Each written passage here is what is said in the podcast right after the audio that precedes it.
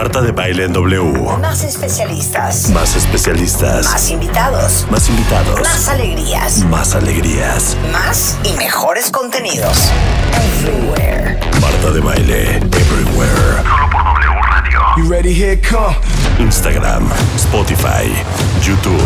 Everywhere. Facebook. Facebook. Twitter. Twitter. Amazon.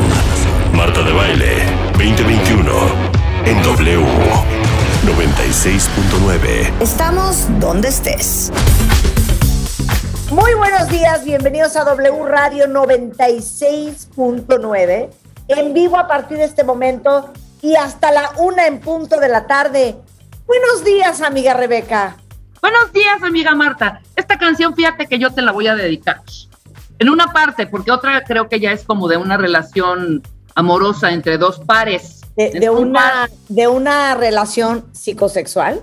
Exacto, pero esta parte de es la verdad, yo no puedo estar muy lejos de ti, porque será imaginar la vida sin ti, hasta ahí, ¿no? Que creo me que tú también... morir. Ándale, tú también me la puedes dedicar perfectamente, sin problema. O sea, no me quieres dedicar la parte de hazme el amor. Podemos hacernos el amor amistosamente. Oigan, oigan, hoy tenemos al gran Carlos Santana. ¡Woo! Si son fans de Carlos Santana, que viene a hablar de su nuevo álbum que se llama Blessings and Miracles, que se lanza el próximo quince de octubre, y el primer single es otra vez con Rob Thomas de Matchbox. No se lo vayan a perder porque hoy tenemos a Carlos Santana en el programa. Mario Guerra es en la house. Tu pareja, tu pareja ya hizo checkout emocional y tú ni cuenta te has dado o no lo quieres aceptar. ¿Qué tal? Así como cuando uno hace checkout en el hotel. Igualito. Igualito, o sea, ya hicieron checkout emocional, ya no están conectados contigo y, y tú quieres o fingir que no te has dado cuenta o verdaderamente no te has dado cuenta. Y le damos la bienvenida a Natalie Rotterman, jefe editorial de Revista Moi en todas sus presentaciones, porque hoy vamos a lanzar la portada del mes de septiembre. Vi una jugarreta, Natalie, en redes sí. sociales. Sí, sí, te escucho, Marta. Gracias, gracias por el espacio. ¿Cómo era esa jugarreta? ¿Cuál de todas las jugarretas? Porque la verdad es que hacemos varias al día. Bueno, la, la de... de porque ustedes lo pidieron. Adivinen quién está. En exclusiva internacional, mundial, universal. Pero fíjate, Natalie, lo que representó todo eso, porque habían dos siluetas, dos silu- siluetillas ahí. Entonces, dos siluetillas. Bueno, puedo decirles, puedo decirles algo. En M O A haremos muchas jugarretas, pero eso. nunca mentimos, nunca mentimos. Es una exclusiva mundial, universal, internacional, de todas las galaxias, que nadie la ha tenido. Es sí. una súper exclusiva. Son mejores amigas. Ajá, son ajá. mejores amigas. No, no hay ninguna mentira en esta jugarreta, digamos. Claro. Es nada más un, un tiseo, un, un, un jugar, ¿verdad? Un jugar. De hecho, la gente decía si eran Ivonne e Ivette. ¿No? Ivonne e Ivette nos las dieron... Hash, las hash por ahí. Leí también Pituca y Pitaca seguro, ¿sabes? O sea... Guayaba y la tostada. Todo, nos dijeron las Olsen Twins, hermanas, las Paleta, muchísimas adivinanzas, muy bien, todo mundo, todo mundo tenía pues ahí varias ideas, pero como les digo, a ver, mentiras ninguna, jugarretas, pues así nos gusta jugar, así nos gusta divertirnos. Y, y les digo una cosa, al final esta idea la crearon ustedes, ustedes lo pidieron, y saben que como el cuentaviente y el lector de M O A, o sea, el moanático, es el consentido, dijimos, claro que sí, ¿cómo que no?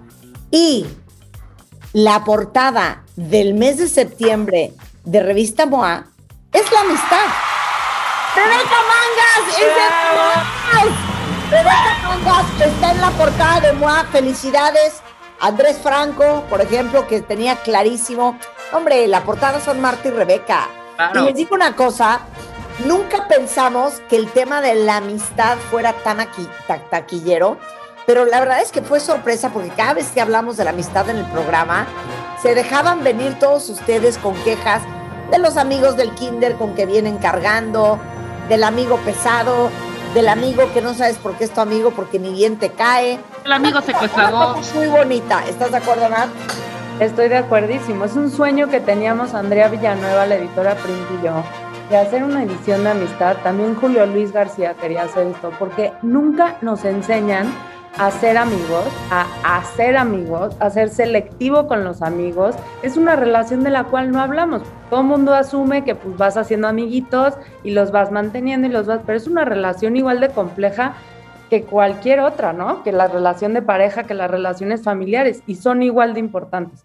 Se nos claro. hacía muy importante hablar de esto, llevamos años queriendo hacer esto, y pues qué mejor que además se armara la hora de las complacencias y les diéramos a las mejores amigas favoritísimas de nuestro cuentaviente y nuestro lector consentido. En medio del espectáculo, del mundo del espectáculo, ¿cómo no? Sí, señor. De la industria.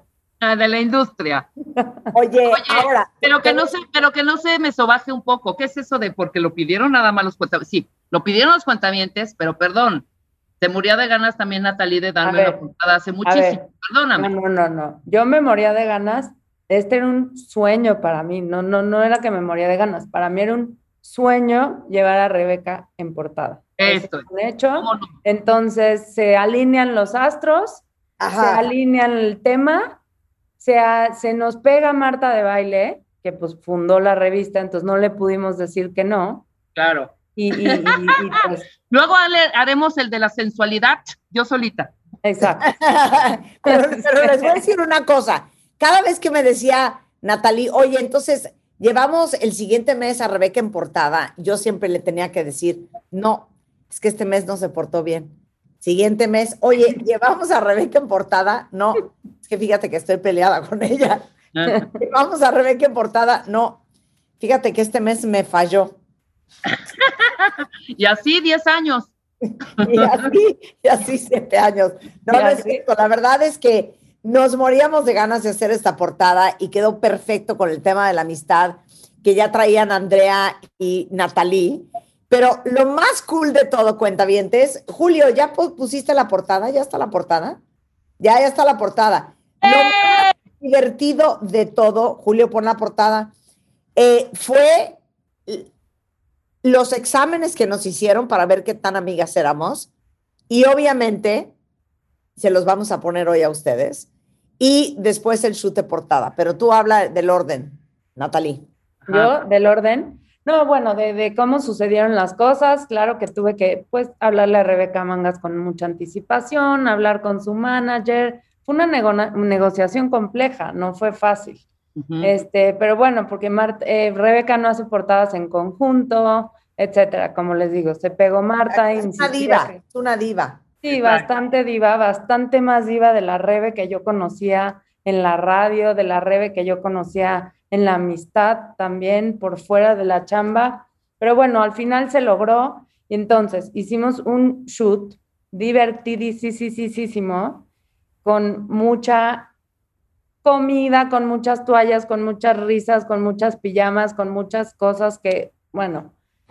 necesitan ver las fotos, necesito que vean las fotos, y después les hice una entrevista a las dos, por separado, una muy emotiva, muy a profundidad, cuándo supieron que iban a ser mejores amigas toda la vida, cuál fue el momento, este, yo quería ver sobre todo si coincidían en cómo se habían conocido, en cómo, o sea, en la percepción de la amistad, y también, eh, pues si se acordaban, porque bueno, ahí ustedes lo van a entender, ahí ustedes van a todos a compadecer y a comprender a Rebeca, que la, la, la memoria de Martha no es la de largo plazo, no es privilegiada, entonces bueno, ahí hicimos unas, un par de entrevistas y luego les hice un examen rapidísimo de qué desayuna la otra, chanclas o descalza, momentos en los que no necesariamente están juntas, pero a ver qué tal se conocen, y ahí nos contestaron todo, ellas no han visto cada una lo que contestó la otra. Entonces va a estar divertidísimo ese momento. Pero bueno, vamos a irnos guardando cositas.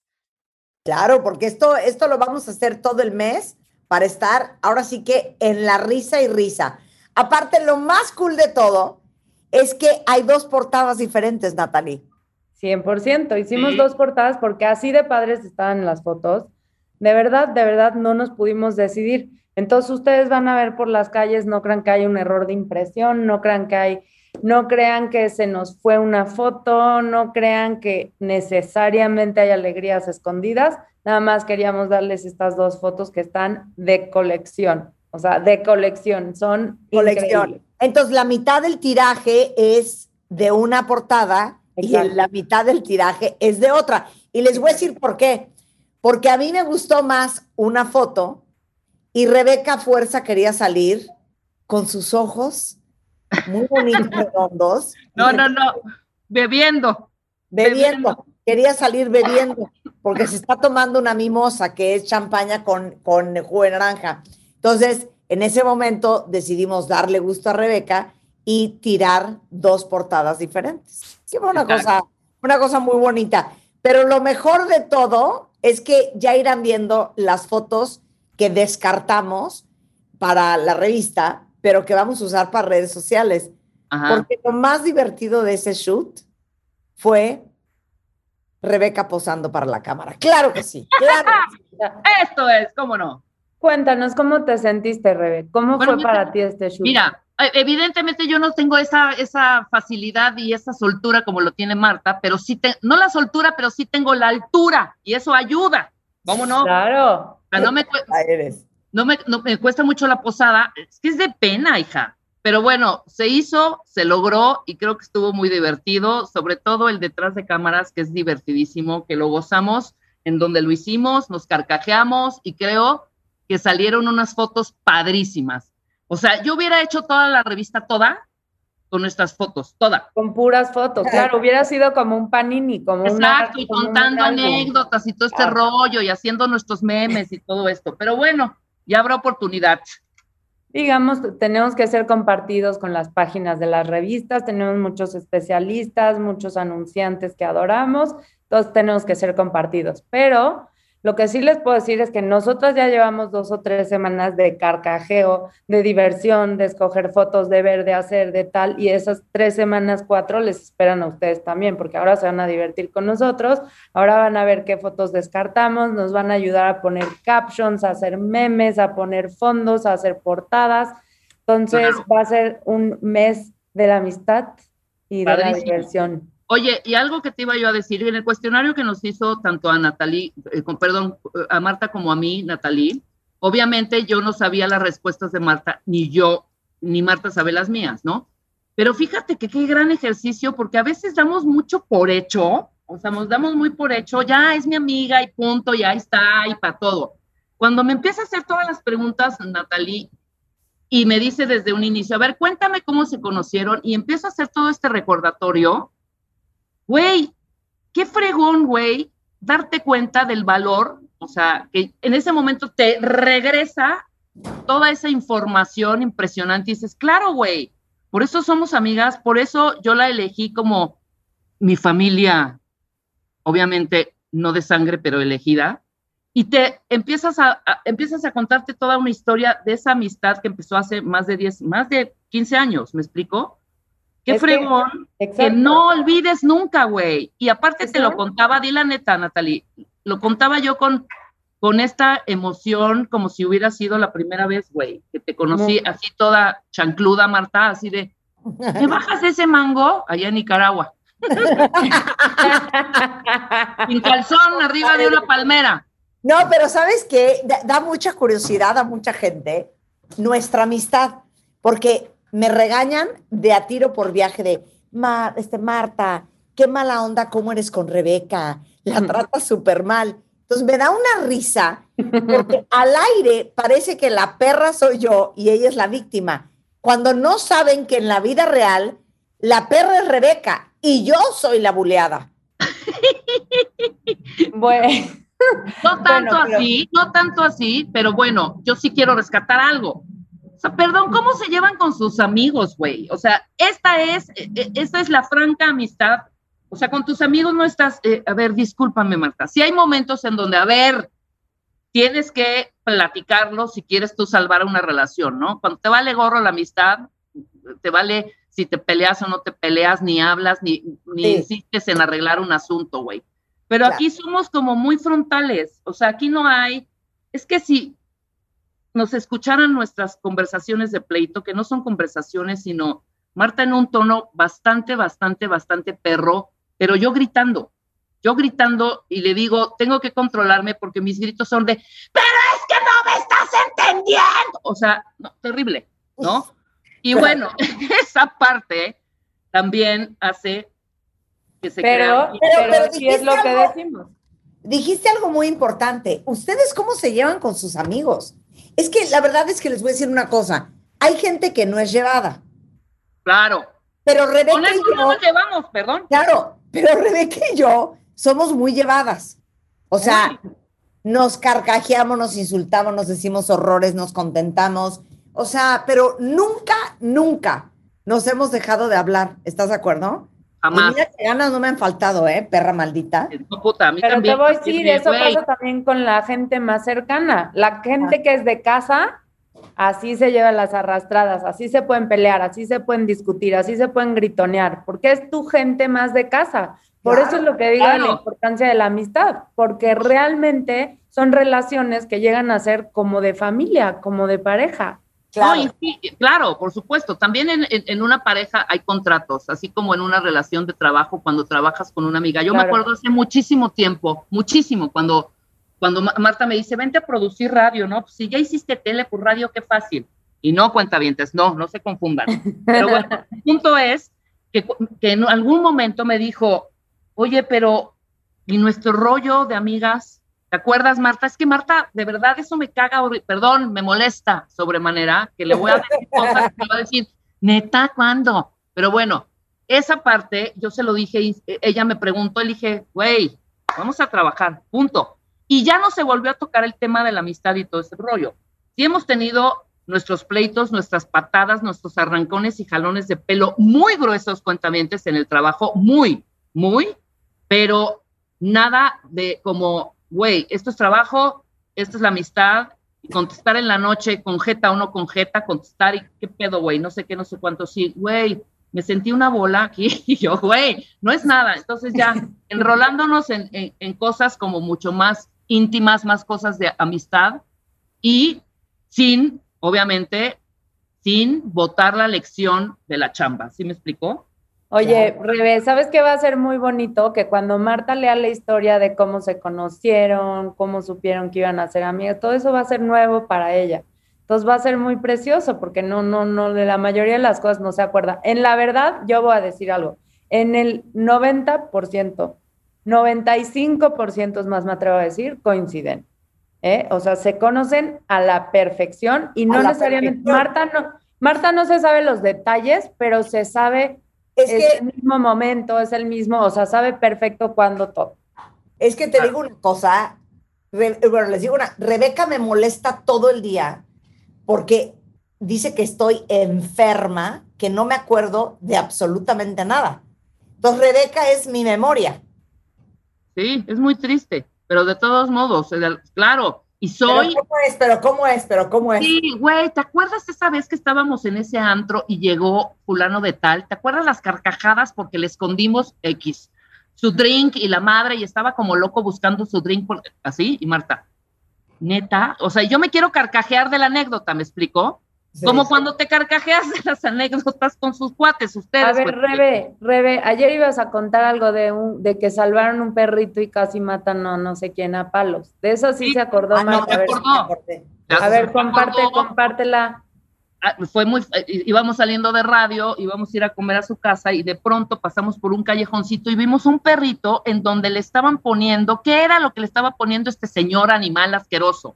Le estaban poniendo aceite de coche para quitarle la sarna. Bueno. Ajá. No, no bueno. Puesto.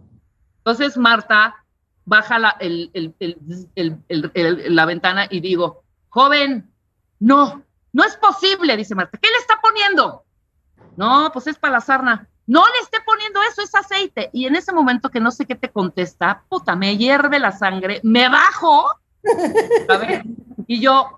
¿Qué está haciendo? Nos vamos a llevar el perro. Se baja Marta, el señor como que sí se sacó de onda un poco, pero seguía poniéndole el aceite al pobre perrito. Dice, ahorita nos vamos a llevar al perro. Entonces agarra al perro, te juro, ¿eh? Si nos hemos llevado ese perro, Sale toda esa comunidad de esa calle y nos madrea a las dos. O sea, nos pusimos como perras locas tratando de salvar al perro. Luego hablamos a las instituciones correspondientes y todo eso. Salvaron al perro. Sí, ¿sí? Le quitaron al perro, claro. Ay, qué quitaron bueno. al perro. Le llevaron al perro, bendito sea Dios, pero estos señores ya casi, casi con un palo en la mano. Con varas, con varas, ¿me entiendes? Y que yo, afuera del coche, en una colonia, pues, de dudosa procedencia, ajá, y estuvimos a punto de es ser... Una, claro, secuestra, te voy a decir, es una calle que la tienen hasta los mismos vecinos, la tienen cerrada por sus propios, ya sabes, sí, la sí, cerraron sí. a propósito. Tú entras ahí y no sales, ¿sabes? Pero ya se asomaban cabecitas de las ventanas de las casas, ya sabes, así viendo de qué está pasando, para salir ya casi, casi con las varas y los palos. Ya listos. Para da- Oye, pero le estaba dando una madriza al pobre perrito, oh, terrible, pero el fin qué es buena que... onda que lo salvaron. Y mira, de esa anécdota sí se acordó Marta. A lo mejor todo lo que tiene que ver con animales sí se acuerda. Pues no sé si se acuerde cuando nos persiguió un, un Dart K con, con sus espejos todos rotos. Nos persiguió bueno, todo periférico que... para decirnos, se acaba de llevar la señora mi, mi, mi, mi espejo con el no, coche. No, pero cuenta esa historia. No, Marta, Rebeca, Rebeca maneja como una anciana de noventa años. Prefiero. ¿En nuestro, o sea, no, en están entendiendo, no están ah. entendiendo a la velocidad que maneja Rebeca. O sea, ya tenemos a, a, ver, Marta. a dos por hora es desquiciante. Prefiero. Desquiciante. O sea, de las que para cambiarse de carril son cinco minutos. No, una barbaridad. ¿Y tú qué dices de la forma en que yo manejo y cuento esa historia? No, es una cafre, se trepa en camellones, se baja, se, o sea, va cruzándose de carril en carril, ¿sabes? Entonces, esa vez veníamos en periférico y pues se le hizo fácil cambiarse de un carril, pero no vio que venía otro cochecito y ¡pum! Le voló el espejo, afortunadamente. Fue nada más el espejo. Yo, Marta, pero yo ya desde que se está acercando estoy diciendo, Marta, un coche acá, Marta, Marta, y búmbale. ¿Qué? ¿Qué? Le digo, le, le, le claro que no, güey, claro que no, total, seguimos con la musiquita y todo, y ahí viene atrás de nosotros el pobre hombre, con su espejo casi casi en la mano de diciendo, señora, me acaba de tronar el espejo de mi coche. Eh, es que mi coche, mi coche, ya ahí, ahí no me acuerdo qué pasó, creo que nos paramos, y luego ya el seguro pagó el, el espejo, etcétera, etcétera, güey. Pero esas cosas que no se da cuenta, que sales, se los prometo, cuentavientes, sales directo a donde llegues, sea a un restaurante, a la casa de tu amiga, a la casa de Marta, a vomitar, güey, a vomitar del asco, de decir, güey, ya. Es más, un no. día hicimos unas pruebas en, su, en la calle con mi golf, se trepó Marta, güey, me quería yo morir, porque me dice, te voy a enseñar cómo se maneja. ¿Te acuerdas no. de esa? No. En, todo, en toda, expla- ¿ves? No es posible. Oh, que la... ¿No te acuerdas? A ver, el... pero hicimos un challenge de, de, de, de, de, de, de manejado, de velocidad, de ah. estacionado, que también está en YouTube. En Ahorita Explanada hicimos arrancones, güey. En, en la calle Explanada hicimos arrancones. O sea, salía humo de mis llantas. Yo, Marta, esto no es normal, así no se hacen esto, así no es. Y bueno, a full el acelerador y sí, sí maneja muy rápido. Bastante, bastante, pues como, eh, o sea, como hombre. Manejas como okay. hombre, sí. Oye, pero te voy a decir una cosa. Aquí estoy viendo en Instagram, pone un güey. Viese me gustado más Rebeca Mangas sola. Esa es la de, me hubiese pero, dado el, di- me aparte, hubiese dado el dinero. Dice, dice Sávila, yo quiero una amiga como Rebeca Mangas. Es que lo que ustedes no saben es que yo soy mejor amiga que Rebeca. Pero no, no. sé por qué Rebeca tiene esta imagen de ser una santa. Sépanselo, cuentavientes. Por eso, güey, porque nada, no, amiga. Porque no soy santa. O sea, porque sí, o, luego habrán este tipo de ejercicios que van a saber en lo que vamos a hacer luego, que ahorita vas a presentar lo que va, el live que vamos a hacer el jueves, en donde se van a identificar en unas cosas contigo y en otras conmigo, güey, ¿no? Lo que hablábamos de la sobremesa. Claro, claro. Ok, podemos regresando del corte, Natalie. Hacerle un test a los cuentavientes sí. para ver qué tipo de amigos son. cien por ciento. Me encanta la idea. De eso vamos a hablar regresando, no se vayan. Suscríbete a Marta de Baile en YouTube. No te pierdas los de Baile Minutos, de Baile Talks y conoce más de Marta de Baile. y nuestros especialistas Martha Debayle. Everywhere. Everywhere. Examen. Sorpresa. Examen. Sorpresa. Examen. Sorpresa. Examen. Sorpresa. Examen sorpresa con Martha Debayle. Estamos de regreso en W Radio y nos hemos reído, cuentavientes, porque este mes de septiembre la portada de Revista Moi es la amistad. Y está con nosotros en portada Rebeca Mangas, claro que sí. Eso es. Quiero hacer una aclaración ahorita. ¿Qué? No se vayan con la finta, ¿eh? ¿Creen que Rebeca Mangas es una tipaza y es una súper amiga? Rebeca Mangas no te contesta el teléfono en los momentos más importantes. Rebeca Mangas le pides que vea una película, pasa una semana y no la ha visto. Rebeca Mangas te dice que va a ir a tu casa y te cancela. Rebeca Mangas va a tu casa y llega dos horas tarde. Entonces, no se vayan con la finta de que es una súper amiga, ¿eh? Se los quiero aclarar desde ahorita, desde ahorita. No es cierto. Porque, ¿qué estás harta, viendo en redes harta, sociales? Estoy harta de esta injusticia. ¿Qué estás viendo en redes sociales, Marta? Ah, Marta, Marta. Ay, que? yo sigo a, yo sigo a Rebeca Mangas. Yo quiero oh, una amiga como... Yo quiero una amiga como Rebeca Mangas. ¡Jude gel! Hubiese salido Rebeca Mangas sola. No, no sean payasos, de verdad. No sean payasos. Exacto, Rebeca está pagando unos bots. ¡Cállense! Que okay, yo también... A ver, vamos a hacer un examen. Venga. ¿Qué tipo de amigos son, cuentavientes? Vas, Natalie. Explica. A ver, exacto. Entonces, ahí les va. ¿Qué tipo de amigos son? Y a, al final vamos a ver los tipos de amigos que hay para que no se sesguen sus respuestas. ¿Listos? Papel y pluma. Van a ir anotando A, B, C, D o E. Ok. okay. Son hazlo diez... bien, Rebeca. Hazlo bien. Sí. Ok. Sí. Todo el mundo tiene que decir la verdad. Ya si comparten o no sus respuestas es otra cosa. Ok, no, pues va. Sí, ahí les va. Hay okay. que compartirla. A ver. Ah. Esta, Rebeca, no quieras caer bien por ganar. Jamás he sido una, una mentirosa. Venga. Okay. Uno. Te habla tu mejor amigo para decirte que está metido en una bronca de lana. Tú, A. Le dices que lo acompañas a comer a casa de su abuelo el día que le pida dinero. B. Le haces un plan financiero y le pasas un libro para que ordene sus finanzas. C. Lo invitas a echarse unas chelas para que al menos ya no se preocupe. D. Le prestas para que liquide la deuda y le dices que te pague cuando pueda. E. Le cuentas que te pasó, que te pasó lo mismo, pero que echándole muchas ganas, obvio va a salir adelante. Qué perrada. Dos. Pero contesten la verdad. Ah, pero okay. ¿Hay que decir nosotros o qué no? No. Ok, ok, okay. No, sí hay que decir. Yo de, pero by far, güey. Sí, yo de... Yo la lana, hombre. Siempre. Sí. Ok. Ok, yo sí, presto de. la lana, sí. A ver, dos. Tu amiga soltera tiene que ir a una boda a la que va su ex con su nueva novia. Puta. Tú, ah... Le dices que la acompañas y bailas con ella hasta que te sangren los pies. B. Le aconsejas que no vayas si cree que le va a afectar mucho. No tiene nada que probarle a nadie, ¿eh? C. Le aseguras la mejor noche de su vida gracias a tu compañía. D. Le consigues un date, maquillista, vestido, todo para que ese infeliz se arrepienta. cien por ciento, e, ajá, ok. E. Le dices que vaya con la frente en alto porque ella es lo máximo, es un cuero... Y que vaya y que ese güey vea de lo que se pierde. Repítemela, okay, nada más, repítemela. Le dices que la acompañas y bailas con ella hasta que te sangren los pies. La A, cien por ciento. Ay, qué, qué mal. A ver, ¿cuál crees? A ver si me conoce Rebeca. ¿Cuál crees que haría yo? La D. Claro, yo le consigo date, maquillista, vestido, todo para que vaya infernal a esa boda. Sí. No, yo cien por ciento. Me voy a pegar con ella a la boda, güey. Güey, pero ¿cómo vas a ir con ella a la boda y bailar hasta que sangre los pies? Oh, sí, güey, te vas a la boda. Para que no traes, güey. No mames, güey.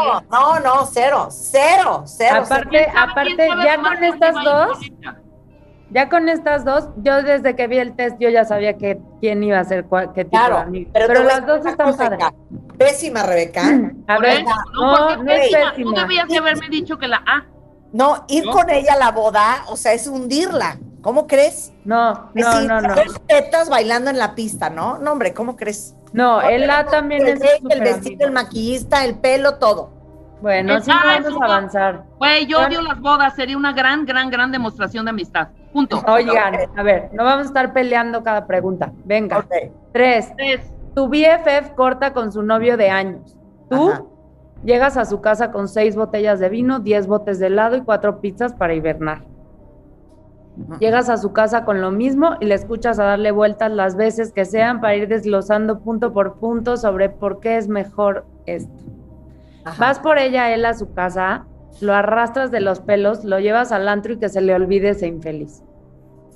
D. Armas un viaje increíble con las demás del grupo, le haces maleta, te la llevas aunque sea como zombie. E, le dices que qué gran ser humano es, que su ex no la merece, que se van, ir, que se van a hacer zumba por aquello de las endorfinas. Voy. Okay. Yo o P o C. B. Escoge o... una, escoge una. Bueno, sí, con Marta sería B. ¿Cuál es? La, la de... Órale, llegas a su casa con, lo, con helado, pizzas, vino y le escuchas hasta darle vueltas para ir desglosando punto por punto sobre por qué es mejor así. Pero bueno, es darle miles de vueltas. Así es, me, y me va a platicar veinte mil veces y yo le voy a decir veinte mil veces y todo. Ella. Okay. A otra me la llevaría de peda a un antro, pero Marta no. Ok, yo creo que yo también la ve. Le oigo el cuento. Y perdón, hija, que te quede claro, ¿cómo te he oído los cuentos, eh? Sí, eso sí es real. Puta, sí. ¿Y cómo no hice caso? Me arrepiento. ¿Y cómo no me no... hacías caso? Y vuelta y vuelta con lo mismo y otra vez. Y aparte, me hacía triquiñuelas escondidas, ¿eh? De, ¿tú me hablaste? Claro que no. Me habló él. Y entonces, claro. Yo, claro que no te habló, hija, le hablaste tú. Y claro que le había hablado ella. Sí. Bueno, en fin. Yo sí me arrastré muy cabrón. Ok. Vamos. Bueno, a cuatro. Bueno, no echen sal a las heridas. A ver, okay. Cuatro. A tu amigo lo corren de su chamba. Tú, A, le ofreces acompañarlo, echarse un café con todos los posibles contactos que le puedan servir.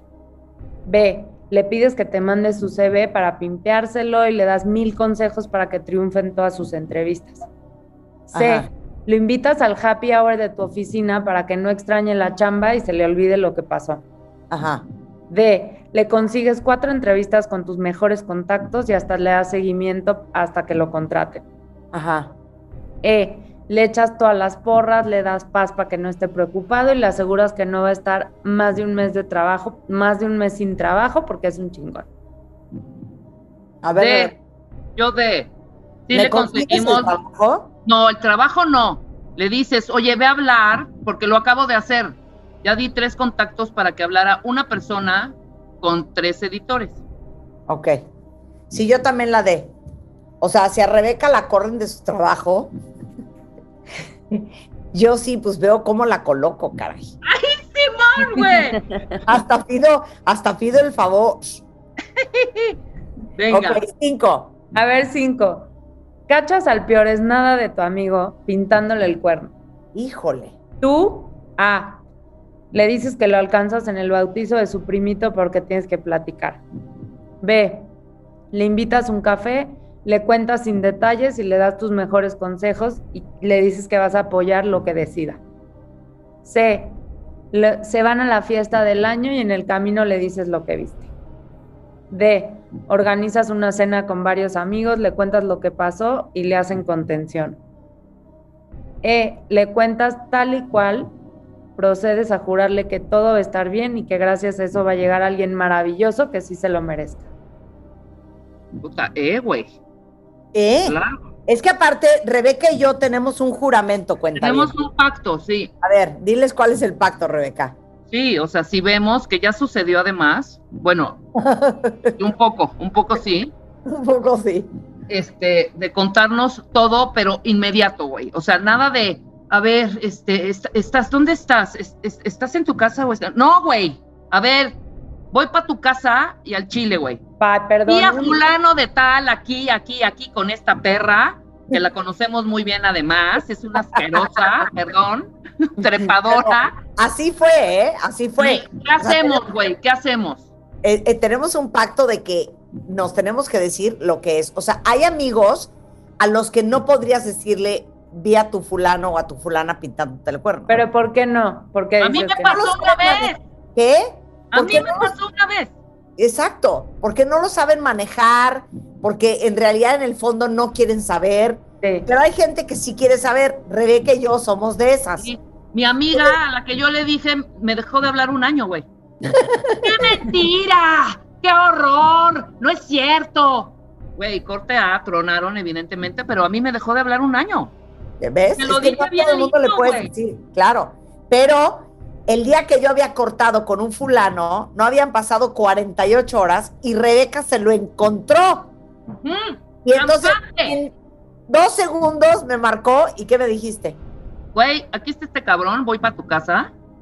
Y llegué a su casa en chinga y se lo conté todo. Le dije, estaba así, así, así. Todavía me vio con... Ca- todo, hasta el gesto. Le dije, es un diablo ese güey.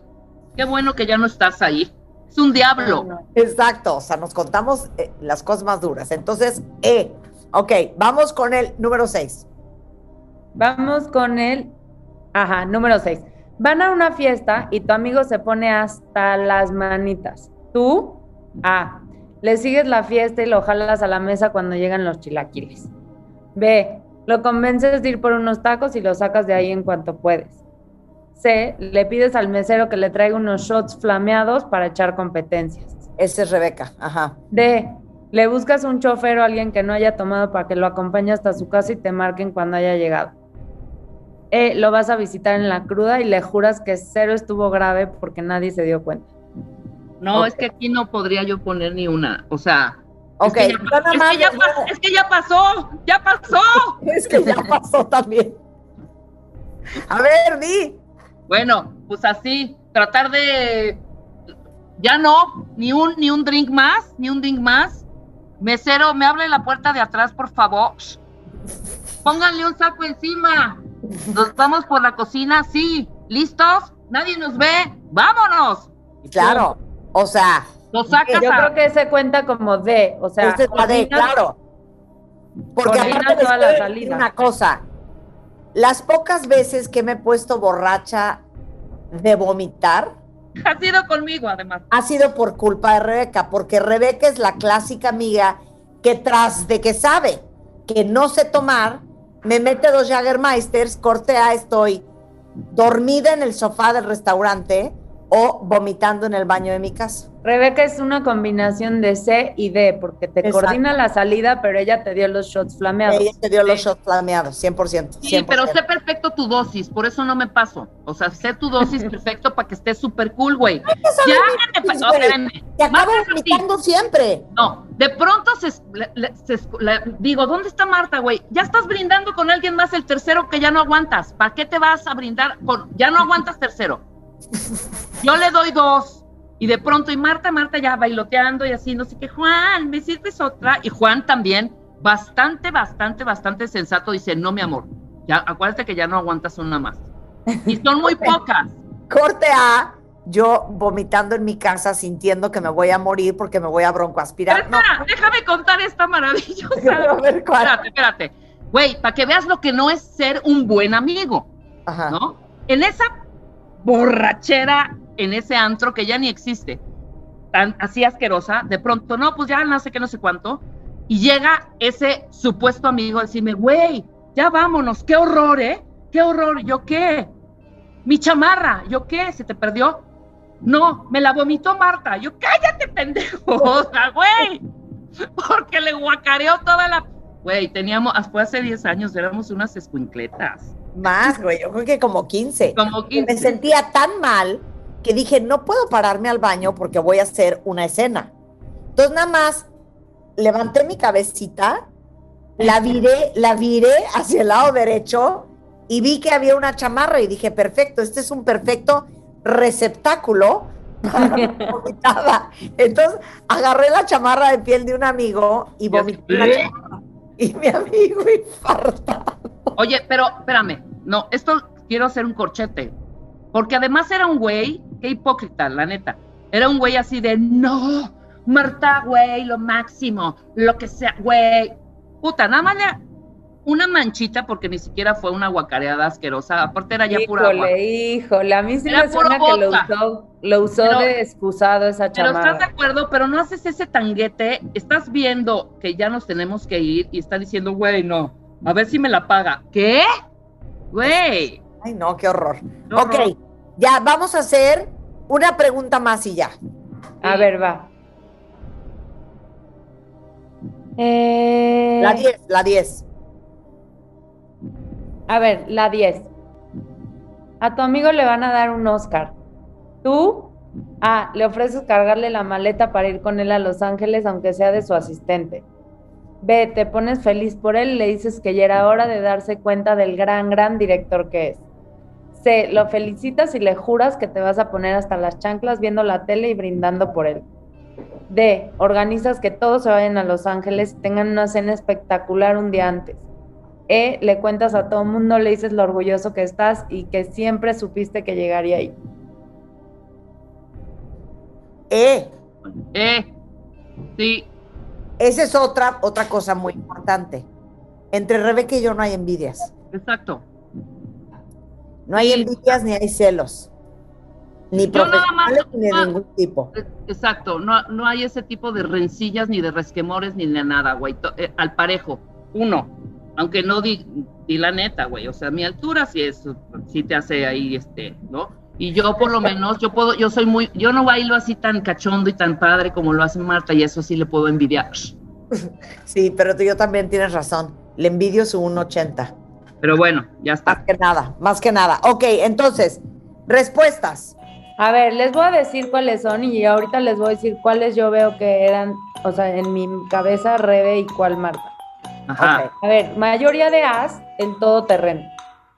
Eres el que le entra todo, que un viaje, que a la boda, que al jefe, que con los abuelos, y aunque no se te da muy bien eso de poner límites, genuinamente la pasas bien donde sea. Por lo mismo, tus amigos se sienten con la obligación de hacerte el paro y jamás vas a ir solo ni al bar mitzvah del hijo de tu dentista. Ok. B, el sabio. Siempre tienes la respuesta y cuando no, buscas hasta encontrar una solución.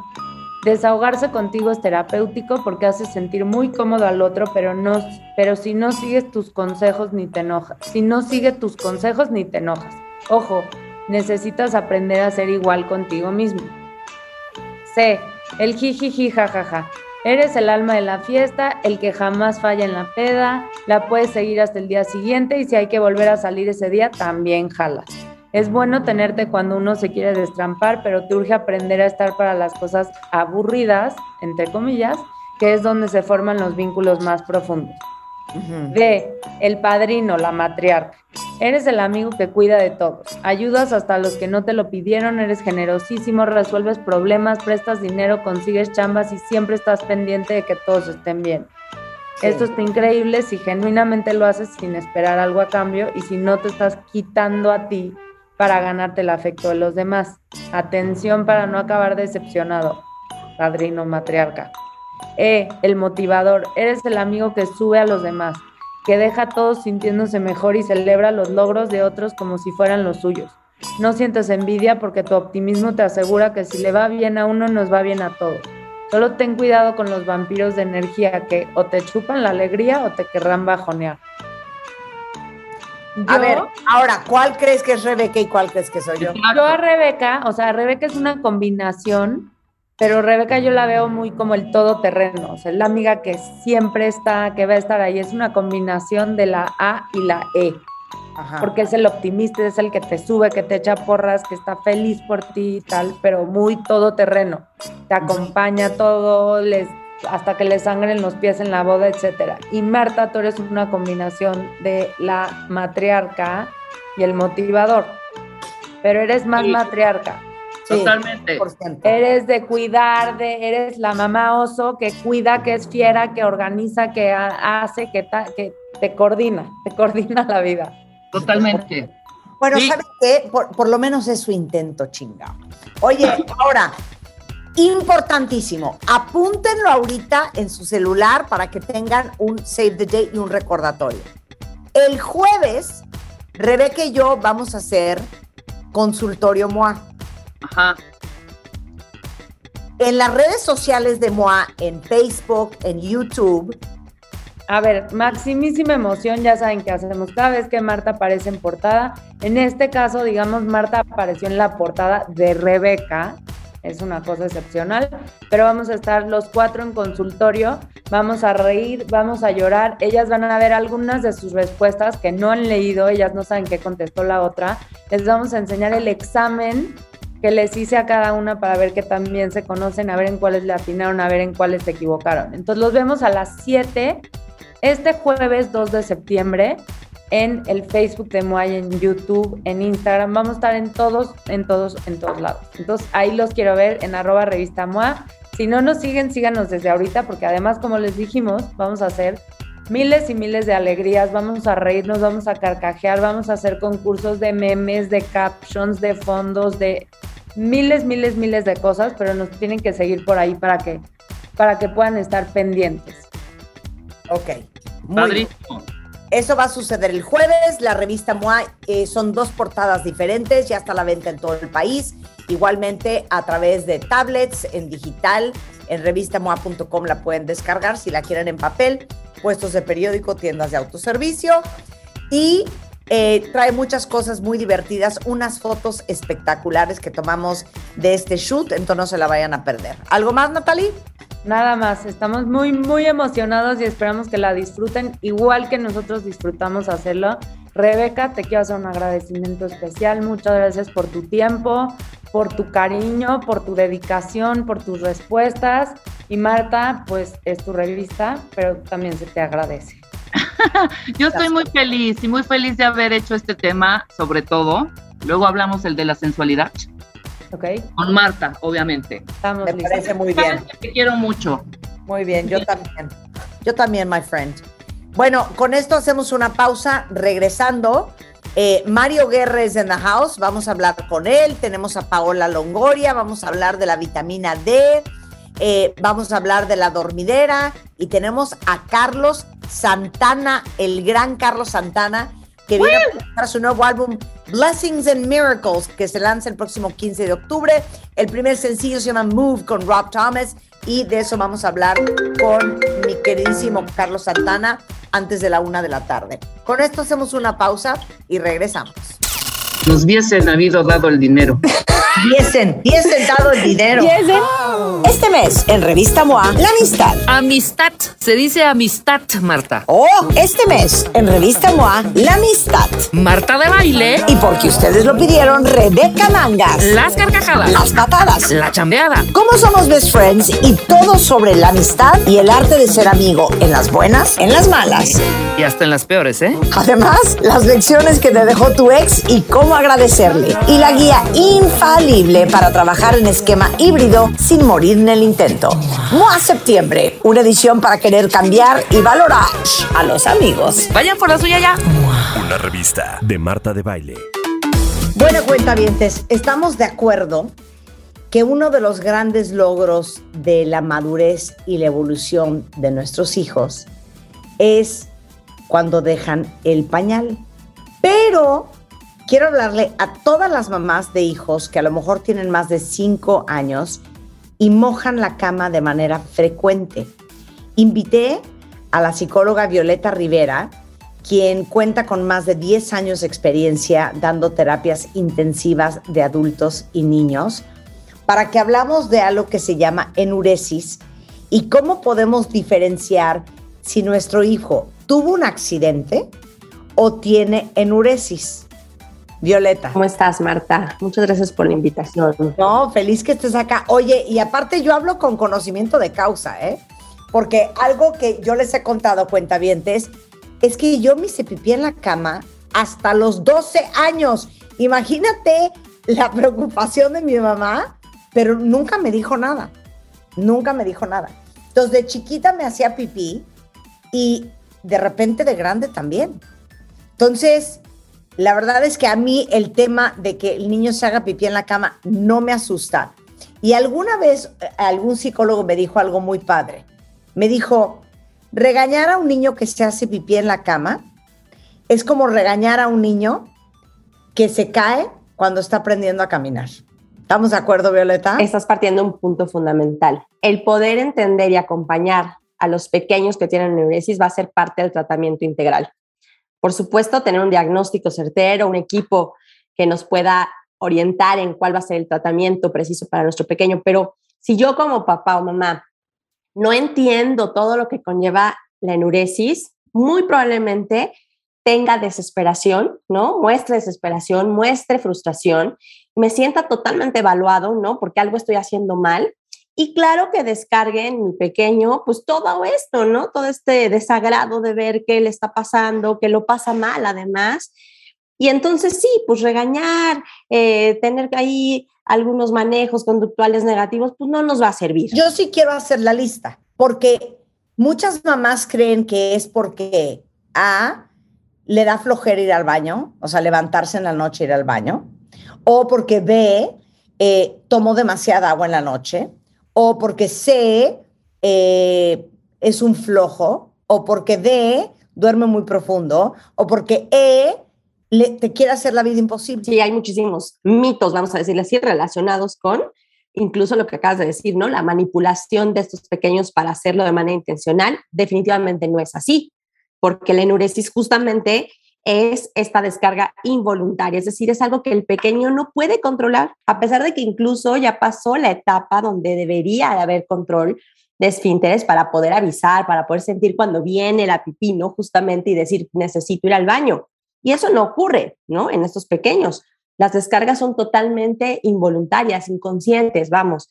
Entonces, pues también regañarlo por algo que no puede controlar es muy difícil. Totalmente. Entonces, explica qué es la enuresis. Para empezar, es un padecimiento fisiológico, es decir, no es una enfermedad como tal, no es, eh, porque bueno, enfermedad podríamos decir, ay, entonces mi hijo se enfermó y puede ser que esto sea contagioso o puede, no, en primer lugar es un padecimiento que tiene tratamiento, por supuesto, y que tiene ciertos criterios diagnósticos. Para empezar, como decía, es una descarga involuntaria y tiene una emisión reiterada de orina y, por lo tanto, nuestros pequeños generalmente amanecen mojados o durante el día llegan a tener estas fugas, ¿no? O accidentes de manera involuntaria.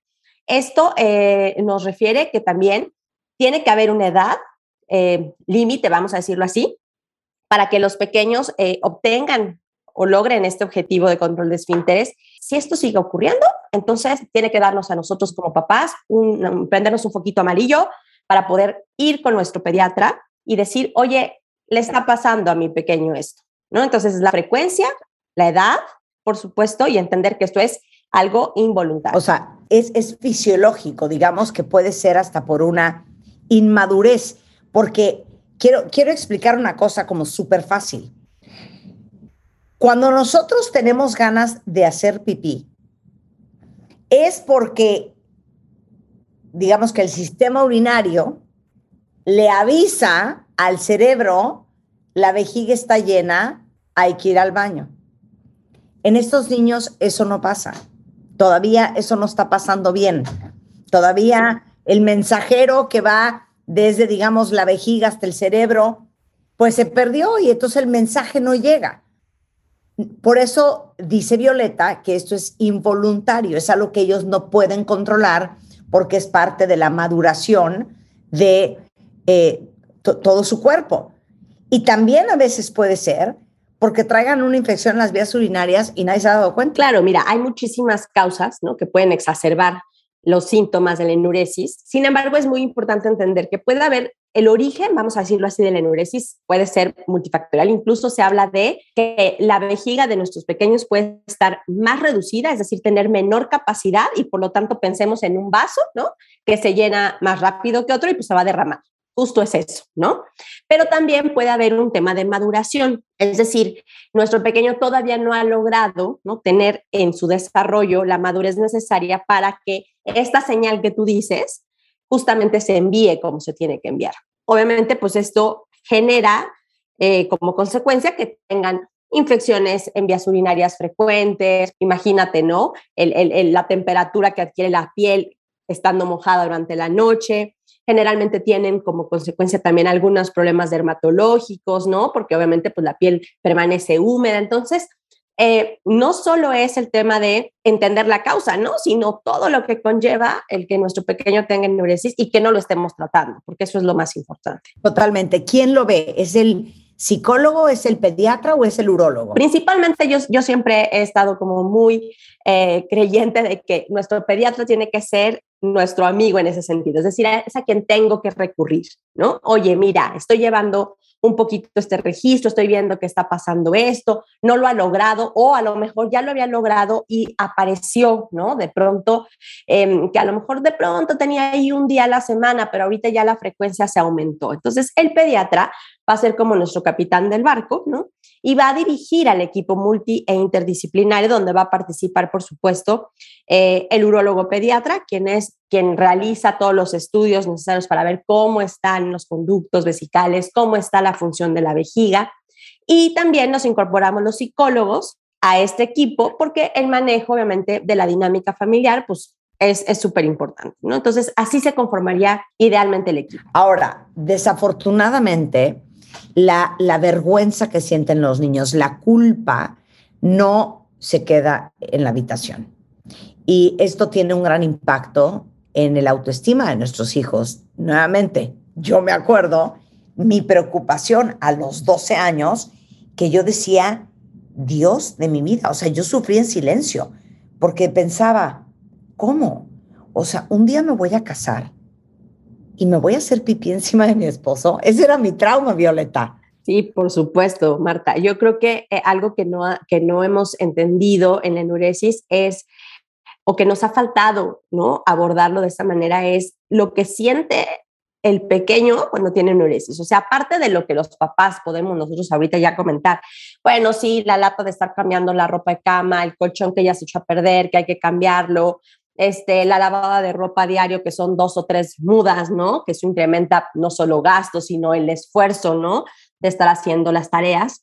Eh, lo que siente nuestro pequeño es, por supuesto, miedo a que esto nunca se quite, eh, el que su vida social se va a ver muy limitada, porque los niños iban a casa de los abuelos a quedarse a dormir, a casa de los primos, iban de campamento. Eso era parte de, de su desarrollo, ¿no?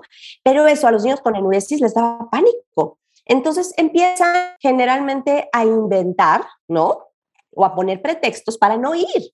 Y es, me duele la cabeza, este, tengo miedo, no quiero dormir fuera de casa. Oye, pero antes te gustaba, ¿no? O mira, tus hermanos mayores lo hacen. Sí, pero a ver, yo no, no voy a saber manejar la situación si despierto eh, en la cama de los abuelos, ¿no?, que estuvo padrísimo quedarme, pero que el encanto se va a perder cuando despertemos todos mojados, ¿no? El acompañamiento psicológico justo va reforzando estos aspectos de autoestima, de seguridad, eh, donde nosotros podemos justamente darle a los pequeños como estas herramientas de comunicación para que también sepan cómo manejar la situación, ¿no? O sea, a ver, ya bastante es enfrentarnos al hecho de mojar la ropa que yo traía como para que me tenga que quedar con la ropa mojada todo el día, ¿no?, o toda la noche.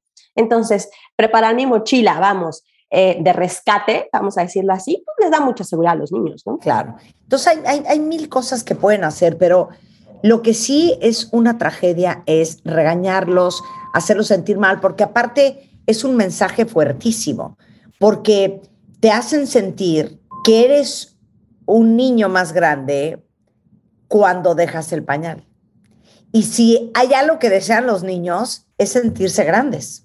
Entonces, el estarse haciendo pipí es un recordatorio de no eres grande, ¿eh?, sigues siendo un bebé. Sí, desafortunadamente se ha ligado este concepto de dejar el pañal, ¿no? Y dentro del proceso de la enuresis, nosotros tenemos que reconocer, más que el lograr el objetivo de amanecer seco, que es un objetivo complejo, ¿no?, en un niño con enuresis, hay que reconocer todo el esfuerzo, que están apegándose al tratamiento farmacológico, que están, eh, por ejemplo, siguiendo las indicaciones conductuales para tener a lo mejor cierta limitación o restricción de ciertos líquidos a cierta hora. O sea, al final del día, todo el tratamiento eh, que va a llevar este pequeño, nosotros tenemos que reconocerle esos esfuerzos, más que el objetivo de amanecer con cama seca, que es un objetivo difícil, vamos a decirlo así, de alcanzar cuando se tiene enuresis los, en las primeras etapas, ¿no? Ahora, déjenme decirles una cosa. Nosotros hemos hablado mucho de eh, GoodNites, que es un gran aliado para todas las familias que están viviendo esto,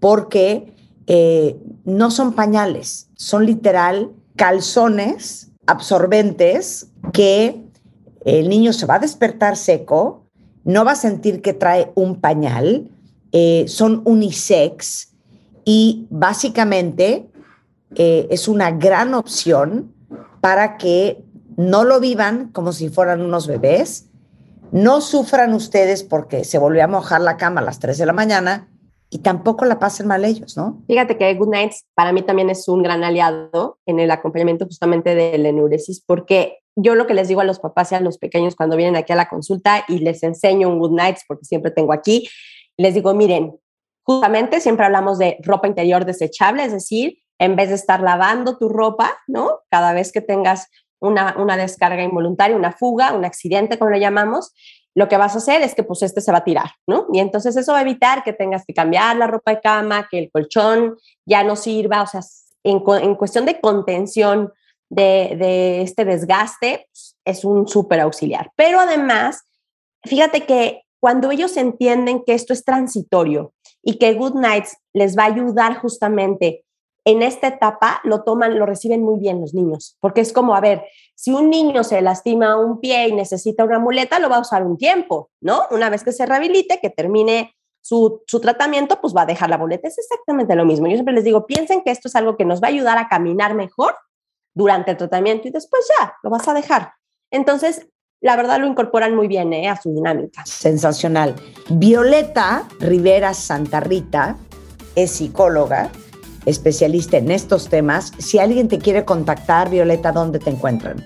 Claro que sí, mira, voy a dejar mi Instagram, que es P S I de la Salud, y les voy a dejar mi número celular para que me contacten también por WhatsApp, es cincuenta y cinco, veintisiete, veintinueve, noventa y dos cero tres. Vuélvemelo a repetir. cincuenta y cinco, veintisiete, veintinueve, noventa y dos cero tres. Buenísimo. Bueno, ese es el WhatsApp, te podemos mandar mensajito por ahí. Con todo gusto, estoy para servirles. Muchísimas gracias, querida. Te mandamos un beso. Gracias, Violeta. Martha de Baile, al aire. noventa y seis punto nueve W Radio.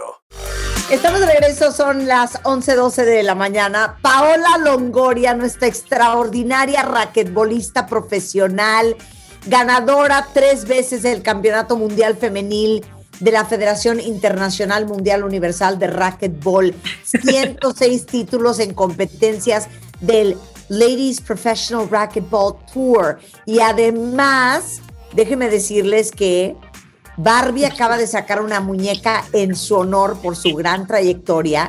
Wow. Y aparte, eh, estuvo a todo lo que dio en Tokio en las Olimpiadas. ¡Pau! Cuéntalo todo. Hola Martita, qué gusto saludarte, como siempre, encantada de platicar con ustedes y como tú lo dices, regresando casi de Tokio, unas Olimpiadas quizá diferentes, pero también muy esperadas para todos los atletas. Claro, oye, y aparte tuviste oportunidad de entrevistar un chorro de atletas, cuéntalo todo. Ay, me fue increíble, la verdad es que fui con una televisora, me tocó seguir muy de cerca a los atletas. Poder hacer la entrevista del otro lado es algo súper diferente, pero la verdad es que sí me ayudó bastante. Eh, vives otra experiencia. Me tocó entrevistar a Djokovic, a Yulimar Rojas, a Sipan Hassan. Ay, mira, soy fan de Yulimar. Es que, wow, yo era una enferma de las Olimpiadas, vi todo tiro al arco, pero nado en aguas abiertas, pero clavados, pero natación, o sea, enferma. Ay, no, es que yo creo que... Oye, y soy fan de Yulimar, que no puedo creer, hija, su estatura. No, bueno, yo creo que la veía y yo decía, ¿qué es esto? Yo me veía como, ¿qué es esta hormiguita en, el, en la tierra? Literal. Yo creo que mide como uno noventa, o sea, una locura. No, yo cuando la vi y estaba platicando con ella, le decía, ¿no te puedes agachar poquito? Porque aparte me tocó entrevistarla y yo decía, o me subo un ladrillo o hago que se agache ella, literal. Pero no, es muy buena persona, su mentalidad es increíble porque ya había roto el récord olímpico y tenía su último salto y dijo, voy a romper el récord mundial, ¿por qué no? Y lo hizo y yo decía, no puedo creer que una mujer pueda brincar casi mm, cerca de los dieciséis metros. Oye, aparte fuiste nuestra corresponsal en Revista Moi en los Juegos Olímpicos también. Sí, la verdad es que sí, estuve ahí con todos, ahora sí que... Eh, siguiendo a los atletas de corresponsal, hacerles entrevistas a todos los mexicanos, contarles cómo nos tocó vivir los Juegos Olímpicos y, y sí decirles que te contaba un poquito fuera del aire. Estuvo súper estricto el país, nos hicieron un, hacer obli- eh, una cuarentena obligatoria, nos seguían con una aplicación con G P S en el celular que se llamaba la mentada Ocha, no te podía salir a ningún lado, no podía tomar un taxi afuera ni un Uber, todo tenía que ser como corresponsal de Juegos Olímpicos y no tenía que volver a hacer cuarentena. Y sí, yo creo que está bien porque tenía mucha entrevista con atletas y pues también para, imagínate que yo fuera a contagiar a uno de ellos, me muero. No, imagínate, no. Claro. No, no, no. Lo puedes, o sea, yo que... y les arruinas la competencia.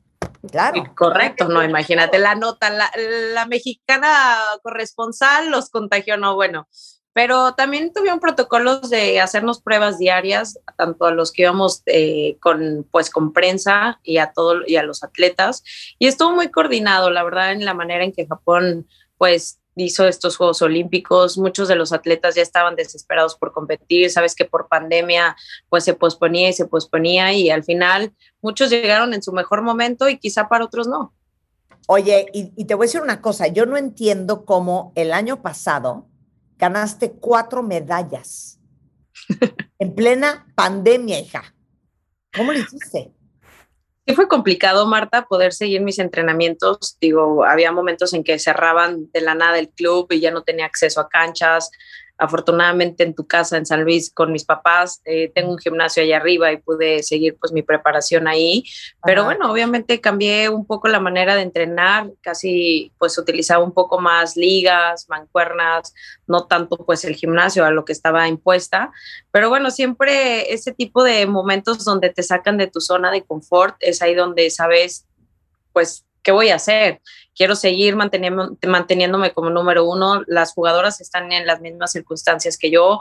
A lo mejor otras ya tenían acceso en Estados Unidos, que se empezó a abrir más rápido por la vacuna.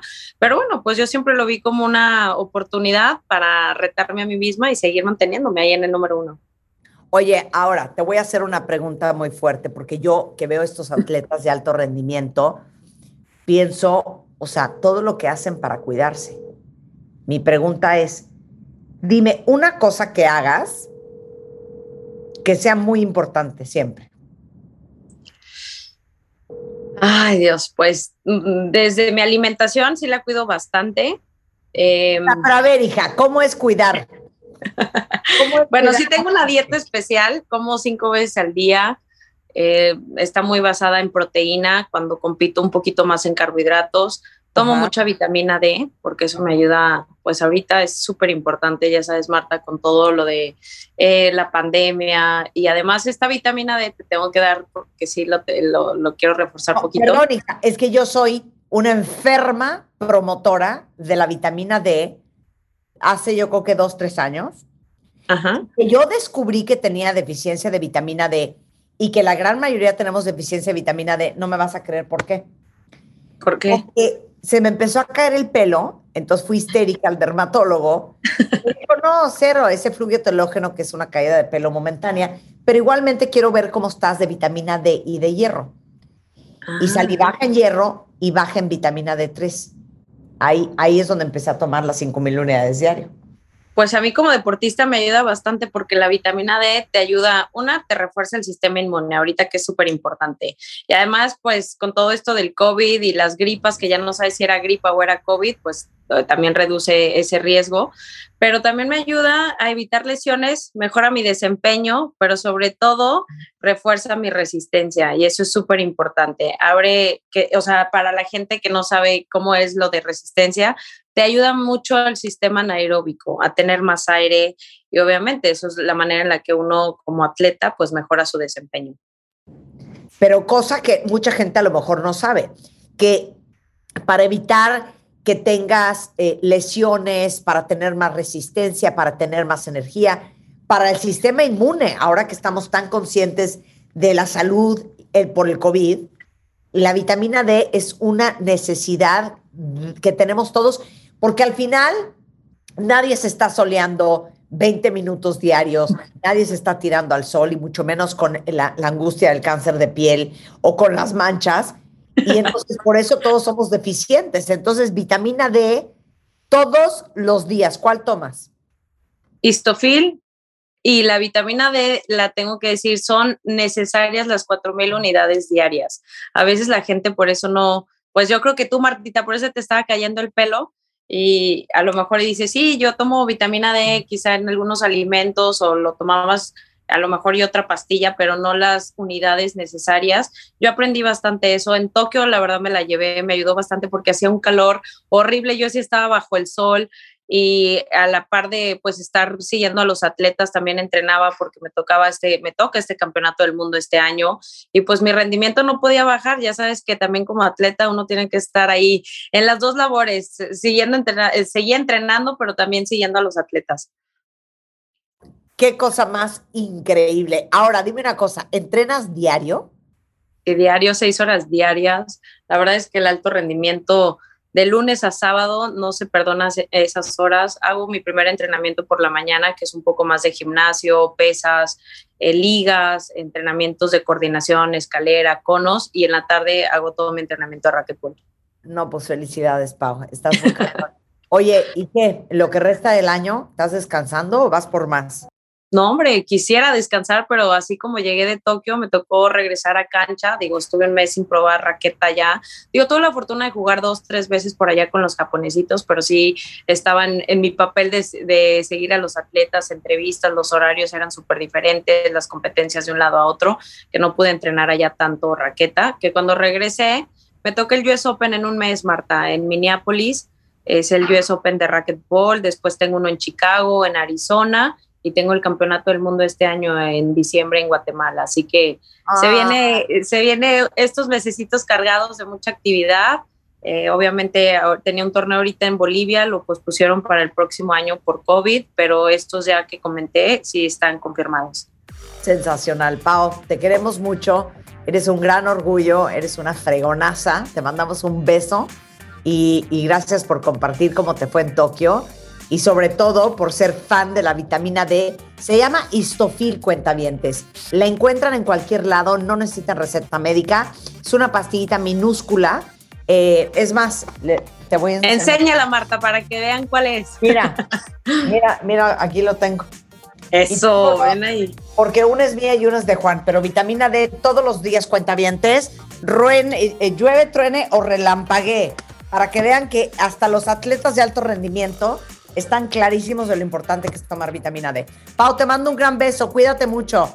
Igual, Martita, te mando otro. Gracias por, como siempre, apoyarme. Y claro que sí. Y déjame les digo algo importante también de la vitamina D en los atletas.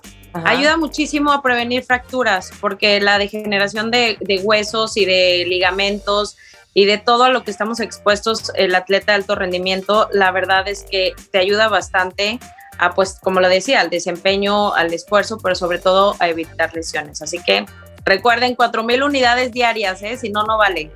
Y se llama Histofil. Bueno, Pau, gracias. Igual, un abrazote, cuídate mucho. Bye. Bye.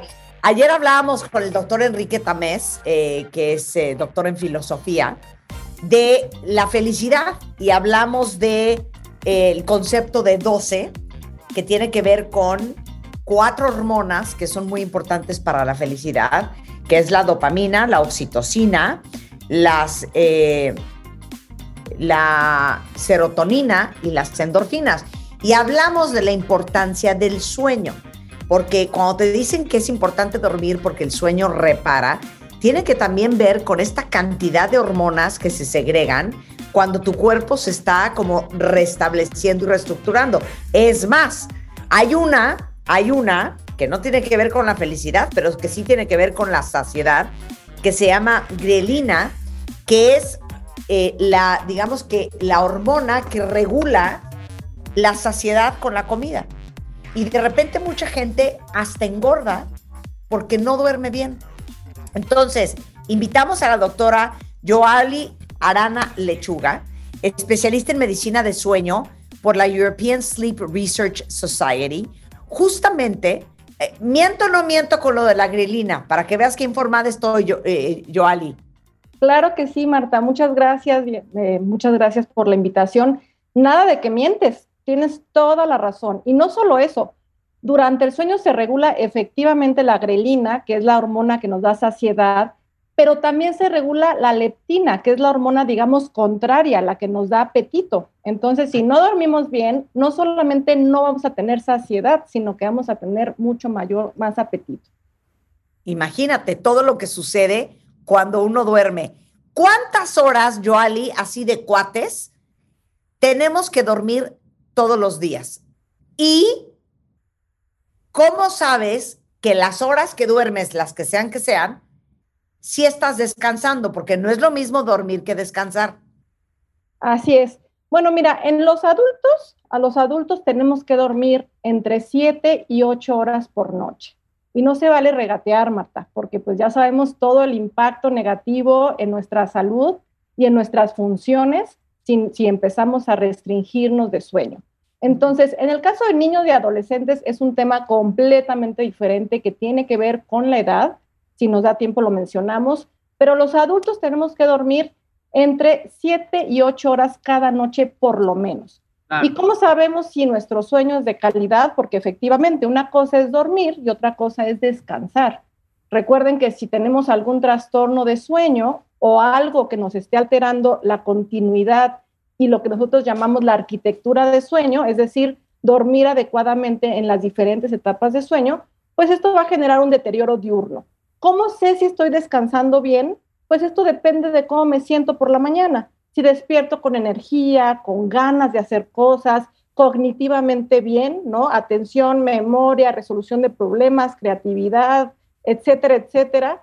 Si a lo largo del día no me da sueño, ¿no? No, no me siento y estoy cabeceando o me quedo dormido de manera involuntaria. Bueno, todos estos son indicadores de que estoy descansando adecuadamente, porque puedo dormir muchas horas y aún así sentir un problema diurno que puede estar asociado a que no estoy descansando, Marta. Claro. Ahora, ¿por qué es importante descansar? Bueno, el sueño es fundamental para la vida. Es incompatible para la vida no dormir adecuadamente. Es más, una de las torturas más comunes que existían era no dejarte dormir. Exactamente, sí. El sueño es necesario para nuestra salud, ¿no? Ahorita que tenemos que tener un sistema inmunológico al cien, ¿no? Estar bien parados si nos agarra cualquier enfermedad, bueno, pues deben saber que dormir es una de las herramientas que más les va a ayudar para tener un sistema inmunológico fuerte. Durante el sueño se regula el sistema inmunológico, a tal grado que si no hemos dormido adecuadamente cuando recibimos una vacuna, podemos no desarrollar los anticuerpos necesarios para estar protegidos, Marta. O sea, ¿de qué nivel... me estás hablando, Yoali? Pues ahora mira, que me ponga el te- la tercera vacuna, el booster, entonces que me duermo ocho horas. Tienes que dormir entre siete y ocho horas las noches previas y también las noches posteriores. Hay estudios que han demostrado que para las vacunas, específicamente eh, para la influenza y para la hepatitis, si no has dormido al menos siete horas las noches previas, puedes no desarrollar los anticuerpos. Entonces, de eso estamos hablando. Para todos los que apenas se van a empezar a vacunar, ojo, sí la alimentación, sí todas las indicaciones que nos dan, pero más importante, dormir bien, Marta. Ok, ahora, siguiente pregunta. Eh, ¿qué pasa cuando no duermes bien? Dame, dame las secuelas y los síntomas. Pues mira, de manera inmediata, cuando no hemos dormido bien una o dos noches, vamos a empezar a tener datos muy claros de alteraciones de las funciones ejecutivas. Entonces, yo voy a estar distraída, voy a tener mucha dificultad para poner atención, para memorizar cosas, para resolver problemas. Mi productividad va a disminuir, riesgos en el trabajo de accidentes aumentan, riesgos de accidentes automovilísticos. De hecho, la restricción de sueño es la segunda causa de accidentes automovilísticos después de la ingesta de, de bebidas alcohólicas. Entonces, todas mis funciones ejecutivas se van a ir para abajo. Esto es de manera inmediata, con una restricción de sueño de veinte minutos, es decir, dormir por lo menos veinte minutos menos de lo que tengo que dormir, ya se empiezan a ver secuelas de esta restricción de sueño. Y muchos por ahí de repente dicen, bueno, pero te acostumbras, ¿no? Tu cuerpo se adapta. Esto es una gran mentira. No te acostumbras a dormir poco o a dormir mal. Estas funciones ejecutivas cada vez se van empeorando si la restricción de sueño se mantiene. Pero eso no es todo. También cuando estamos restringidos de sueño, vamos a tener un impacto muy negativo en nuestro sistema inmunológico, por ejemplo. Sabemos que una restricción crónica de sueño va a disminuir la función de los linfocitos T, que es una célula especializada de la inmunidad adaptativa, fundamental para mantenernos sanos. Entonces, bueno, eso impacta terriblemente. El peso, ya lo decías tú, hay una correlación entre el índice de masa corporal y el número de horas que dormimos. Es decir, mientras menos dormimos, nuestro índice de masa corporal es mayor. Entonces, también el sobrepeso. En, en procesos eh, inflamatorios, por ejemplo, ya se ha descrito que las personas restringidas de sueño cursan con procesos inflamatorios que, como muchas veces se han tocado en tu programa, no queremos tener un proceso inflamatorio constante en nuestro cuerpo porque eso puede asociarse a diferentes enfermedades, ¿no? Una restricción de sueño se ha asociado, por ejemplo, a arteriosclerosis, a enfermedades del corazón, resistencia a la insulina, por supuesto, obesidad, enfermedades cardiometabólicas, entre muchísimas otras cosas. Entonces, salud, funciones ejecutivas, estado de ánimo, ¿no? Restringirnos de sueño altera nuestro estado de ánimo. Así de importante es dormir. Claro. Ahora, ¿cuáles dirías tú que son las razones más comunes que ves en consulta de por qué la gente no, no, no descansa? Bueno, la razón más común que yo veo en la consulta de por qué no descansamos tiene que ver con la presencia de algunos trastornos de sueño, ¿no? Los más frecuentes, pues insomnio, ¿no? Esta incapacidad para iniciar y para mantener el sueño o despertarnos en la madrugada y ya no poder volver a dormir. Todo esto se considera insomnio. Y muchas veces lo tratamos simplemente con una terapia co- co- cognitiva conductual, es decir, sin la necesidad de fármacos. No es necesario tratar a los pacientes con insomnio con fármacos para dormir. Lo primero, el tratamiento de primera elección a nivel mundial es una terapia cognitivo-conductual para insomnio. Causa número dos, problemas respiratorios durante el sueño. Aquellos pacientes que se duermen en tres minutos, nada más ponen la cabeza en la almohada, duermen ocho o nueve horas, pero se despiertan muy cansados, con dolor de cabeza, irritables, se quedan dormidos en cualquier oportunidad que tienen. Y esto se debe a que roncan, hacen pausas respiratorias, y esto genera que no oxigenen adecuadamente y que constantemente su cerebro pues esté en sueño superficial. Esas yo diría que son las principales causas que veo en consulta, pero no olvidemos la restricción voluntaria, Marta, ¿no? De me aviento un capítulo más de mi serie que estoy viendo, o de no pasa nada. cien por ciento. cien por ciento. Ya, ya sé que seguramente tú estás en contra. Es que no puedo creer la gente que no tiene televisión en su cuarto porque prefiere no, este, justamente hacer eso. Y yo Pero no... Te voy a dar un dato eh, bien concreto que a lo eh, mejor te convence de dejar de ver televisión antes de dormir. ¿De qué estás hablando, hija? Hay una correlación entre los niveles de linfocitos activos y la melatonina. ¿Y qué tiene que ver esto con la televisión? Bueno, la melatonina es una neurohormona que liberamos ante la oscuridad. Cuando empieza a oscurecer, mi melatonina ¡prup!, empieza a aumentar. Aquellas personas que ven televisión antes de dormir, se suprime la liberación de melatonina hasta en el ochenta por ciento, Marta. ¡Pup! O sea, tú liberas veinte por ciento de melatonina. Y esta, esta liberación de melatonina o esta reducción de la melatonina está correlacionada con la liberación del, o, o la producción de linfocitos T, ¿no? Una célula fundamental en el sistema inmunológico. Entonces, hay que estar sanos, hay que Te digo una cosa, la liberación de melatonina. Veo tele y después ya me meto melatonina de liberación prolongada y se acabó la labor. Es una alternativa. No ver tele antes de dormir, es que me muero. Claro. Me muero. Para Muy mí bien, Marta, es, es el mejor inductor de sueño, según yo.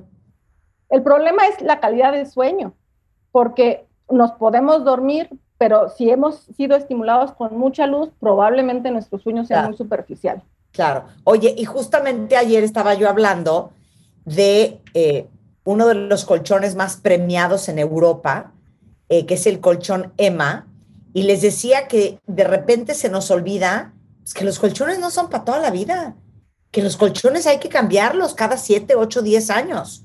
Efectivamente. Colchón, claro que influye en la forma en que duermes. Sí, todos aquellos que duermen en un colchón heredado de la abuelita, es un muy buen momento de empezar a considerarlo.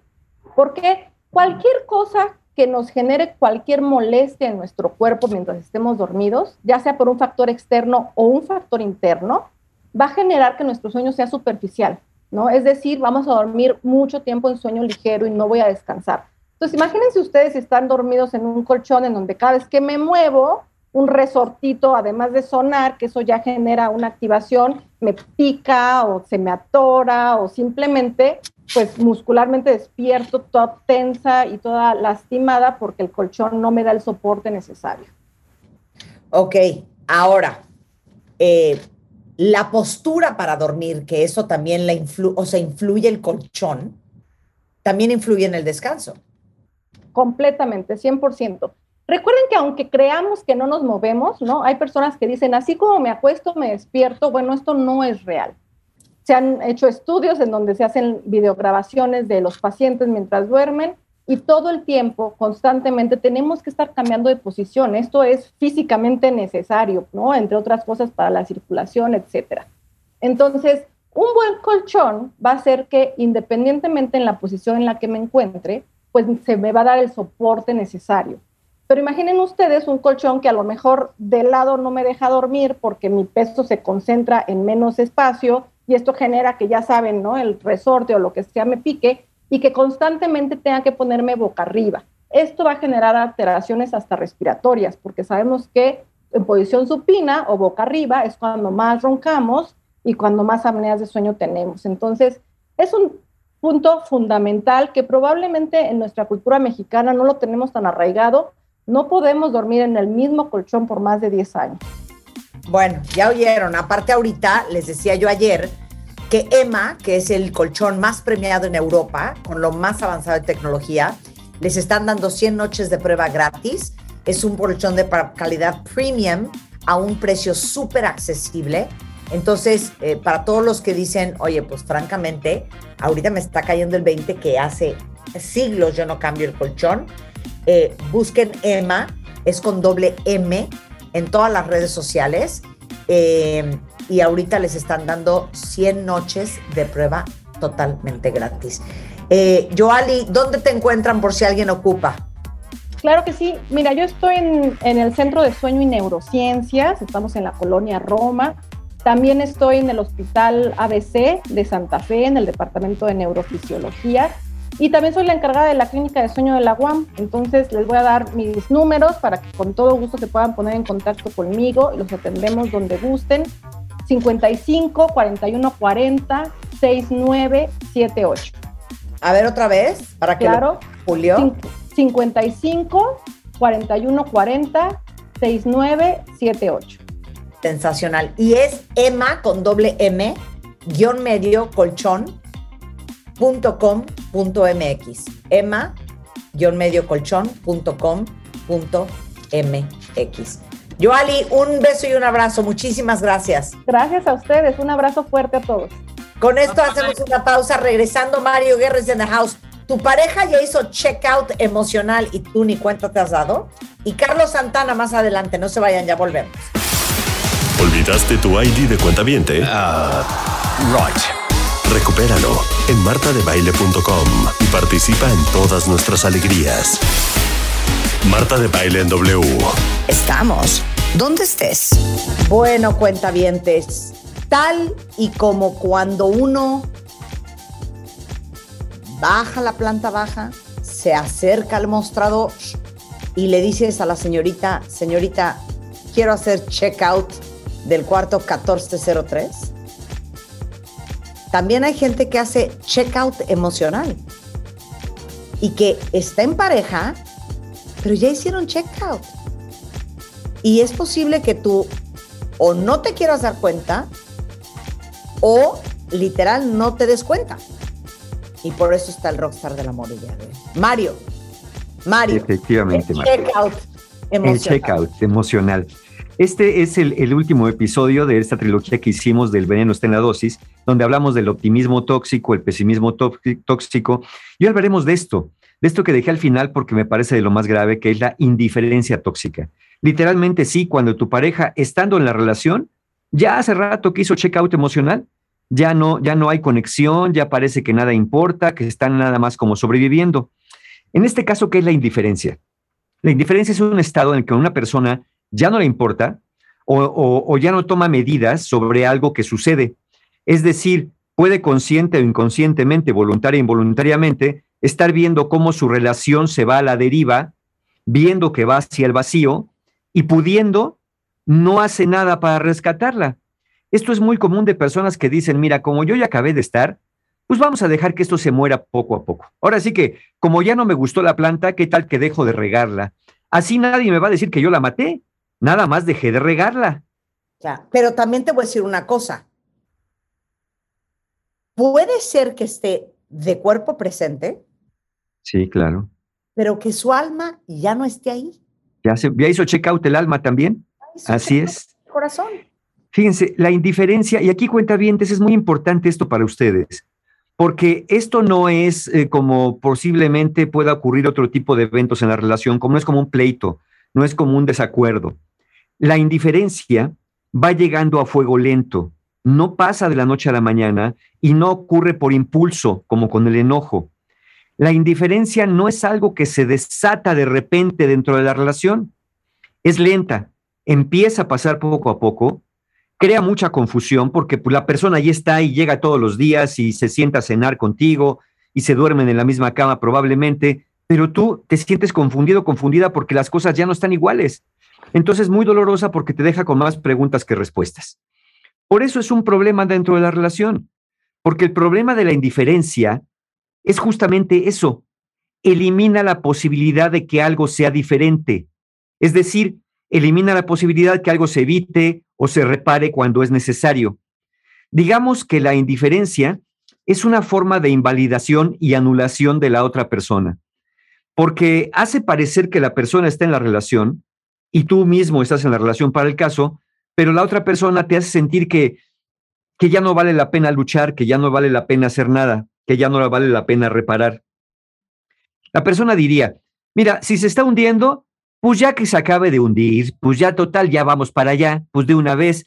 Es como si dijera, mira, si nos vamos a morir, pues vámonos enfermando, ¿no? Total que vamos a acabar mal de todas maneras. Entonces, la indiferencia, el problema con esto dentro de una relación es que cierra el fluir del amor.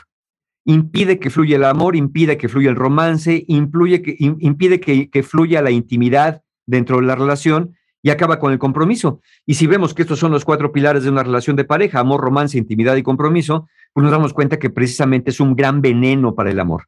Ahora, ¿cómo identificamos? Porque ya lo dijo bien Marta, a lo mejor ustedes ya están ahí y ni cuenta se han dado.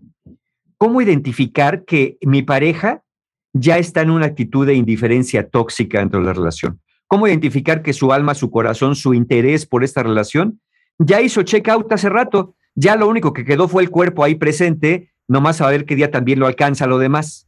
Bueno, aquí hay un aspecto muy importante, cuentavientes. Siempre es importante contrastar cómo ha sido la persona en el pasado y cómo está siendo ahora.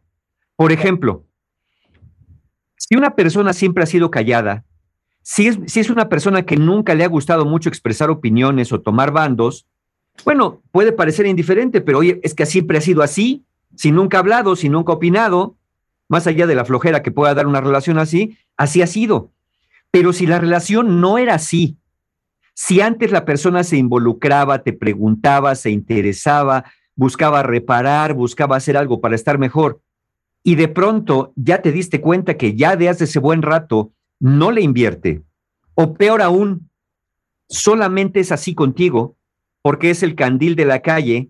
A todo mundo está interesado, te cuenta qué le pasó a Godínez en el trabajo, que te cuenta qué pasó con la vecina, te cuenta, está preocupado porque el perro parece ser que tiene parvovirus, en fin, se preocupa por todo, menos por ti y por su relación. Bueno, también ahí hay una pauta, una señal de alarma de o antes no era así y ahora ya está comportándose de esta manera, o con todo mundo parece ser que es muy luminoso y brillante y atento, y en esta relación está como si estuviera muerto.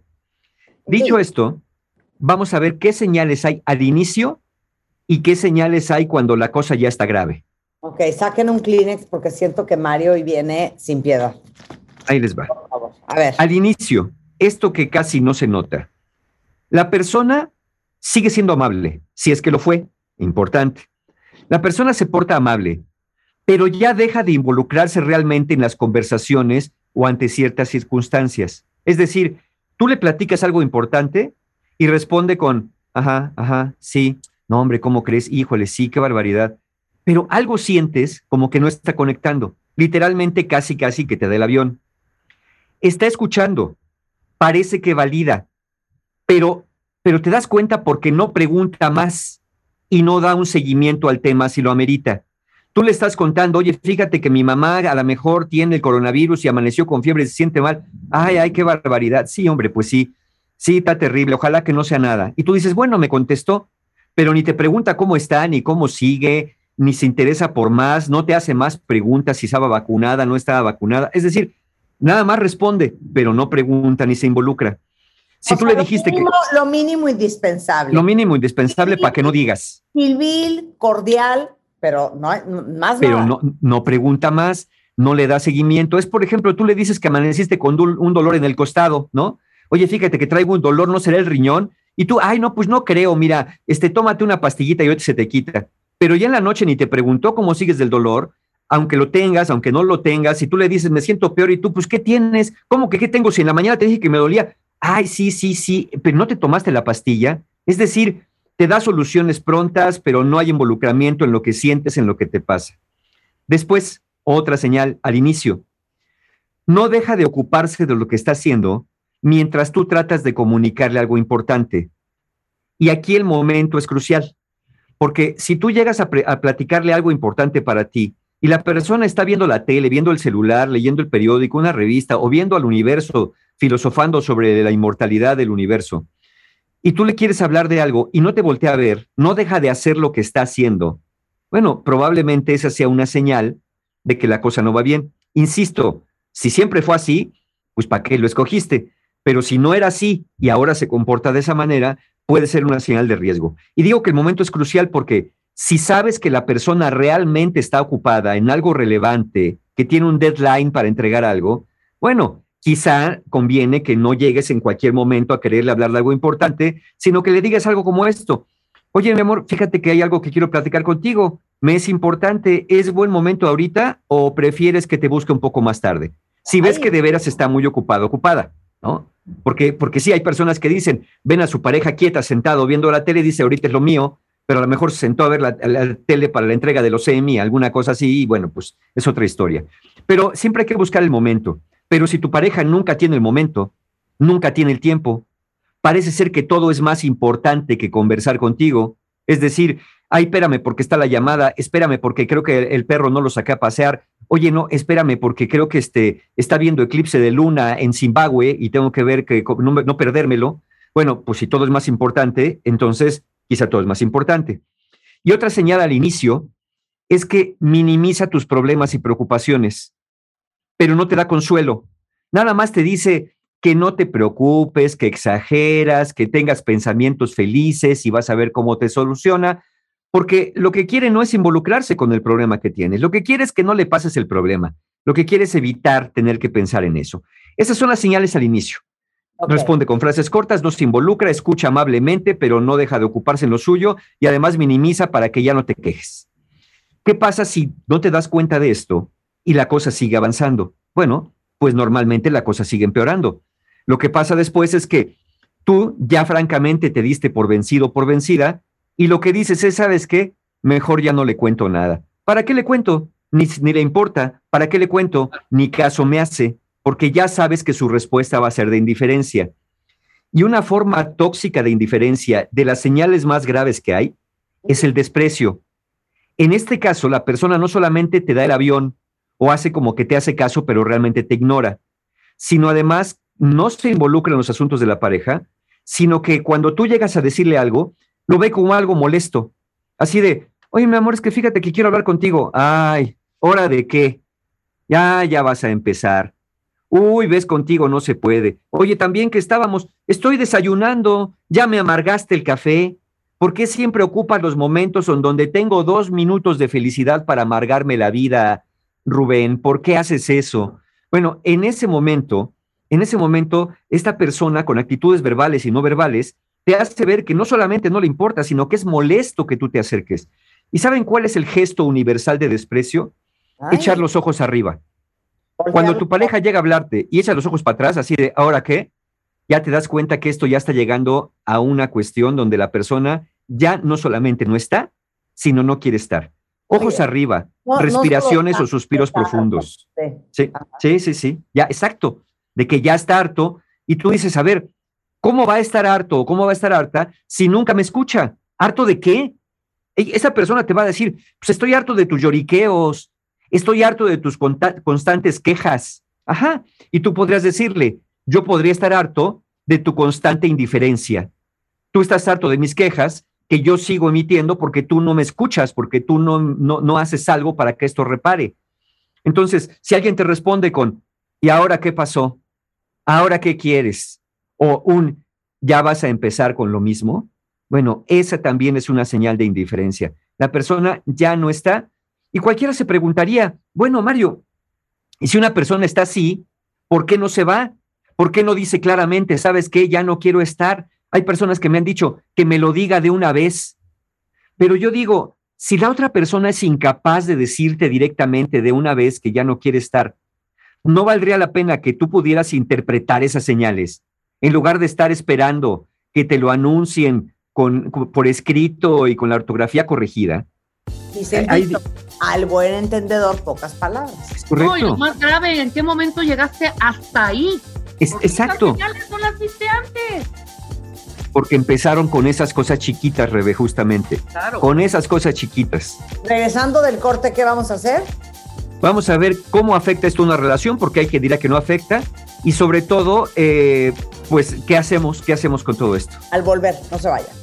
Desde México hasta Argentina, desde España hasta Colombia, desde Los Ángeles hasta Nueva York, los mejores especialistas de todo el mundo para hacerte la vida más fácil. No te pierdas los mejores contenidos en nuestro podcast en marta de baile punto com.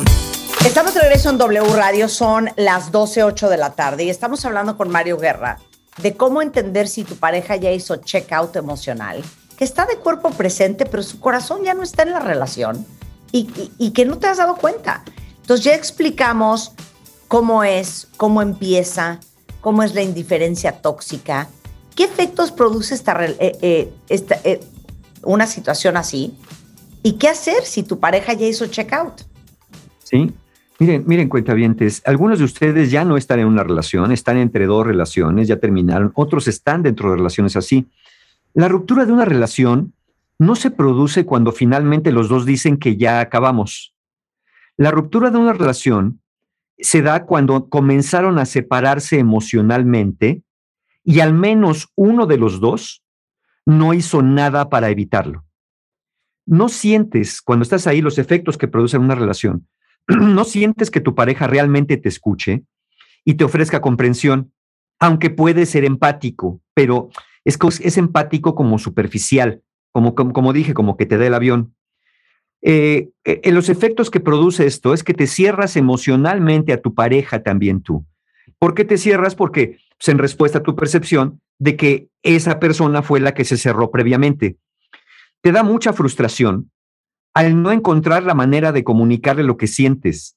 Es, te dan ganas de zangolotearle, así como para pa que despierte, para que se conecte, eh, e incluso, incluso te, te da mucha frustración su actitud, porque muy frecuentemente cuando le dices que por qué es así, te dice que no pasa nada, que todo está bien, o niega la actitud que esté teniendo de indiferencia.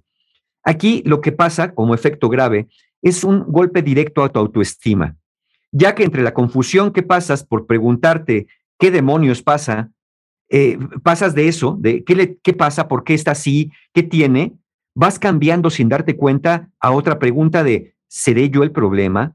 ¿Estoy haciendo algo mal? ¿Seré que yo ocasiono esto en la relación? Especialmente si notas que con otras personas, al menos aparentemente, es más amable y sí les ofrece atención, empiezas a pensar que el problema eres tú. Y entonces, ¿por qué daña la autoestima? Porque te empiezas a sentir invisible, empiezas a sentirte que no importas, que eres como un mueble, como una cuestión de ornato en la casa, especialmente para la persona que en teoría, en teoría, deberías importarle de manera muy importante. Ahora, ¿cómo darnos cuenta cuando la indiferencia ya está a niveles tóxicos? Bueno, cuando sistemáticamente al menos uno de los dos ya no se involucra ni con su pareja ni con la relación. Cuando esta actitud pasiva hacia la relación, aunque pueda mantener el interés y compromiso en otras áreas de su vida, como el trabajo, la familia, los amigos, esté presente, ya no está interesado o interesada en ti. La persona ya no quiere hacer nada. Le dices, ¿qué vamos a hacer? Y te dice, nada, no hay que hacer nada. te cierra todas las puertas, te dice que terapia de pareja no, te dice que una conferencia no, que un libro no, que un podcast no, te dice que a todo te dice que no, ya no quiere hacer nada para reparar la relación. Y digamos que no está matando la relación, pero está dejando que se muera de hambre. La indiferencia tóxica es absolutamente dirigida y personal, como si con la ausencia emocional se quisiera mandar un mensaje que no se atreve a dar con palabras. Es decir, el mensaje que se atreve, no se atreve a dar con palabras es: yo ya no quiero estar en esta relación. Pero está teniendo indiferencia, al menos de manera inconsciente, para ver si te das cuenta. Ahora, hay personas que me dirán: oye, Mario, pero ¿debo luchar para recuperar su amor e interés? ¿Vale la pena luchar por esta relación? Mira, esta idea de que por amor hay que luchar para obtenerlo o mantenerlo, quizá haga más mal que bien. Mantener el interés romántico de una manera recíproca entre los dos pasa más por la amabilidad que por el sacrificio. Y no habría que confundir la amabilidad con un estilo de personalidad complaciente o excesivamente tolerante. Quien tiene la necesidad de mantener a una persona a su lado a cualquier precio, muy probablemente sienta que ama mucho, pero la realidad es que hay componentes de heridas infantiles y baja autoestima que te dicen ahí: no lo puedo perder, por eso quiero saber cómo recupero el amor, ya no me hace caso. Es como los que me preguntan: Mario, ¿cómo recupero el amor de una persona que ya no me demuestra ningún amor? Y yo: ¿y por qué quieres recuperar el amor de alguien que ya no te lo está demostrando? ¿Qué, qué vas a recuperar? Nunca, nunca vas a saciar la sed bebiendo de un pozo seco. Y una persona que ya hizo check-out emocional es como un pozo seco para ti. Si bebes de lo que hay ahí adentro, seguramente será arena caliente que te va a hacer más daño. Entonces viene la pregunta: ¿qué hago si mi pareja es así? Bueno, quizá una pregunta más interesante para los que estén en esta situación o hayan estado y temen repetir patrones. Una pregunta más interesante es: ¿qué haces tú cuando tu pareja actúa de esa manera? ¿Te resignas? ¿Temes cuestionarle por temor a su reacción? ¿Mejor dejas pasar el tiempo y dices que ya las cosas se compondrán? ¿Entras en piloto automático? Tú también, así como en una, bueno, pues si no hace nada, yo tampoco hago nada, pues aquí estamos juntos. Cuando se trata de algo transitorio, reactivo, como que tu pareja tiene problemas en el trabajo y está ocupado en otra cosa, bueno, te vas a dar cuenta que es temporal, porque cuando el problema pasa, vuelve a la normalidad. O te lo dice: mira, ahorita la verdad dame chance porque ando con esta bronca encima y ahorita que la resuelva, dame unos días, la voy a resolver y después platicamos. Eso está perfectamente bien. Pero como siempre, lo primero, lo primero es reconocer que algo está pasando. Luego, hablar de lo que está pasando. Y de hablar de lo que está pasando es decir lo que observas. Oye, fíjate que yo, yo siento que antes platicábamos más, siento que antes podíamos resolver mejor los problemas y siento que ahora ya la cosa está enfriada. Ya casi ninguno de los dos hace nada cuando hay problemas y lo que hacemos ya nomás es decir, bueno, ya, ok, ok, todo está bien y no pasa nada. Pasa por ahí, por ese tipo de conversaciones. Entonces, es hablar de lo que observas, de lo que sientes, de las razones por las que crees que esto puede estar pasando, si es que tienes una hipótesis. Oye, yo creo que esto nos está pasando porque como hemos estado en el confinamiento, porque como hemos tenido crisis de esto, a lo mejor eso nos está afectando, pero ¿tú qué piensas? Siempre es poder abrir. Eh, hay personas que quieren sacarle a tirabuzón a su pareja las palabras. Y yo digo, mira, si tu pareja no, no habla o no reconoce, primero di tú lo que sientes. Mira, yo me estoy sintiendo así. ¿Tú qué piensas? Porque ya abriste primero una posibilidad de hablar de, de un sentir en un momento dado. Escucha sin interrupciones a tu pareja, si es que está dispuesto a hablar. Siempre eh, sabiendo que no siempre la persona se va a abrir, se va a conectar de inmediato. A veces sentimos que sí, pero siempre hay una resistencia, sobre todo cuando vamos a tocar lo que duele en un momento dado. Entonces, en vez de llegar con el típico, oye, tenemos que hablar, que eso a la mayoría de las personas le pone una barrera eh, gigante allí, podrías usar de, mira, mi amor, siento que las cosas están raras entre nosotros, pero quiero saber tú qué piensas. Esa puede ser una buena manera.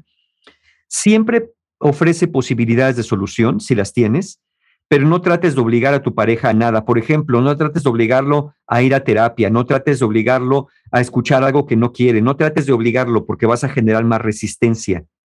Cada decisión deberían tomarla de preferencia de común acuerdo, y si tu pareja no quiere nada, bueno, entonces quien tiene que buscar la ayuda eres tú. Pero, finalmente, si a pesar de todo esto, tu pareja insiste en minimizar, en negar, en adjudicarte a ti el problema, diciendo que quien está mal eres tú, bueno, quizá es momento de hacer una pausa, tomar otra perspectiva y buscar fortalecerte internamente, por ejemplo, trabajando con tu autoestima, para poder empezar a pensar más en ti y menos en quien emocionalmente ya no está.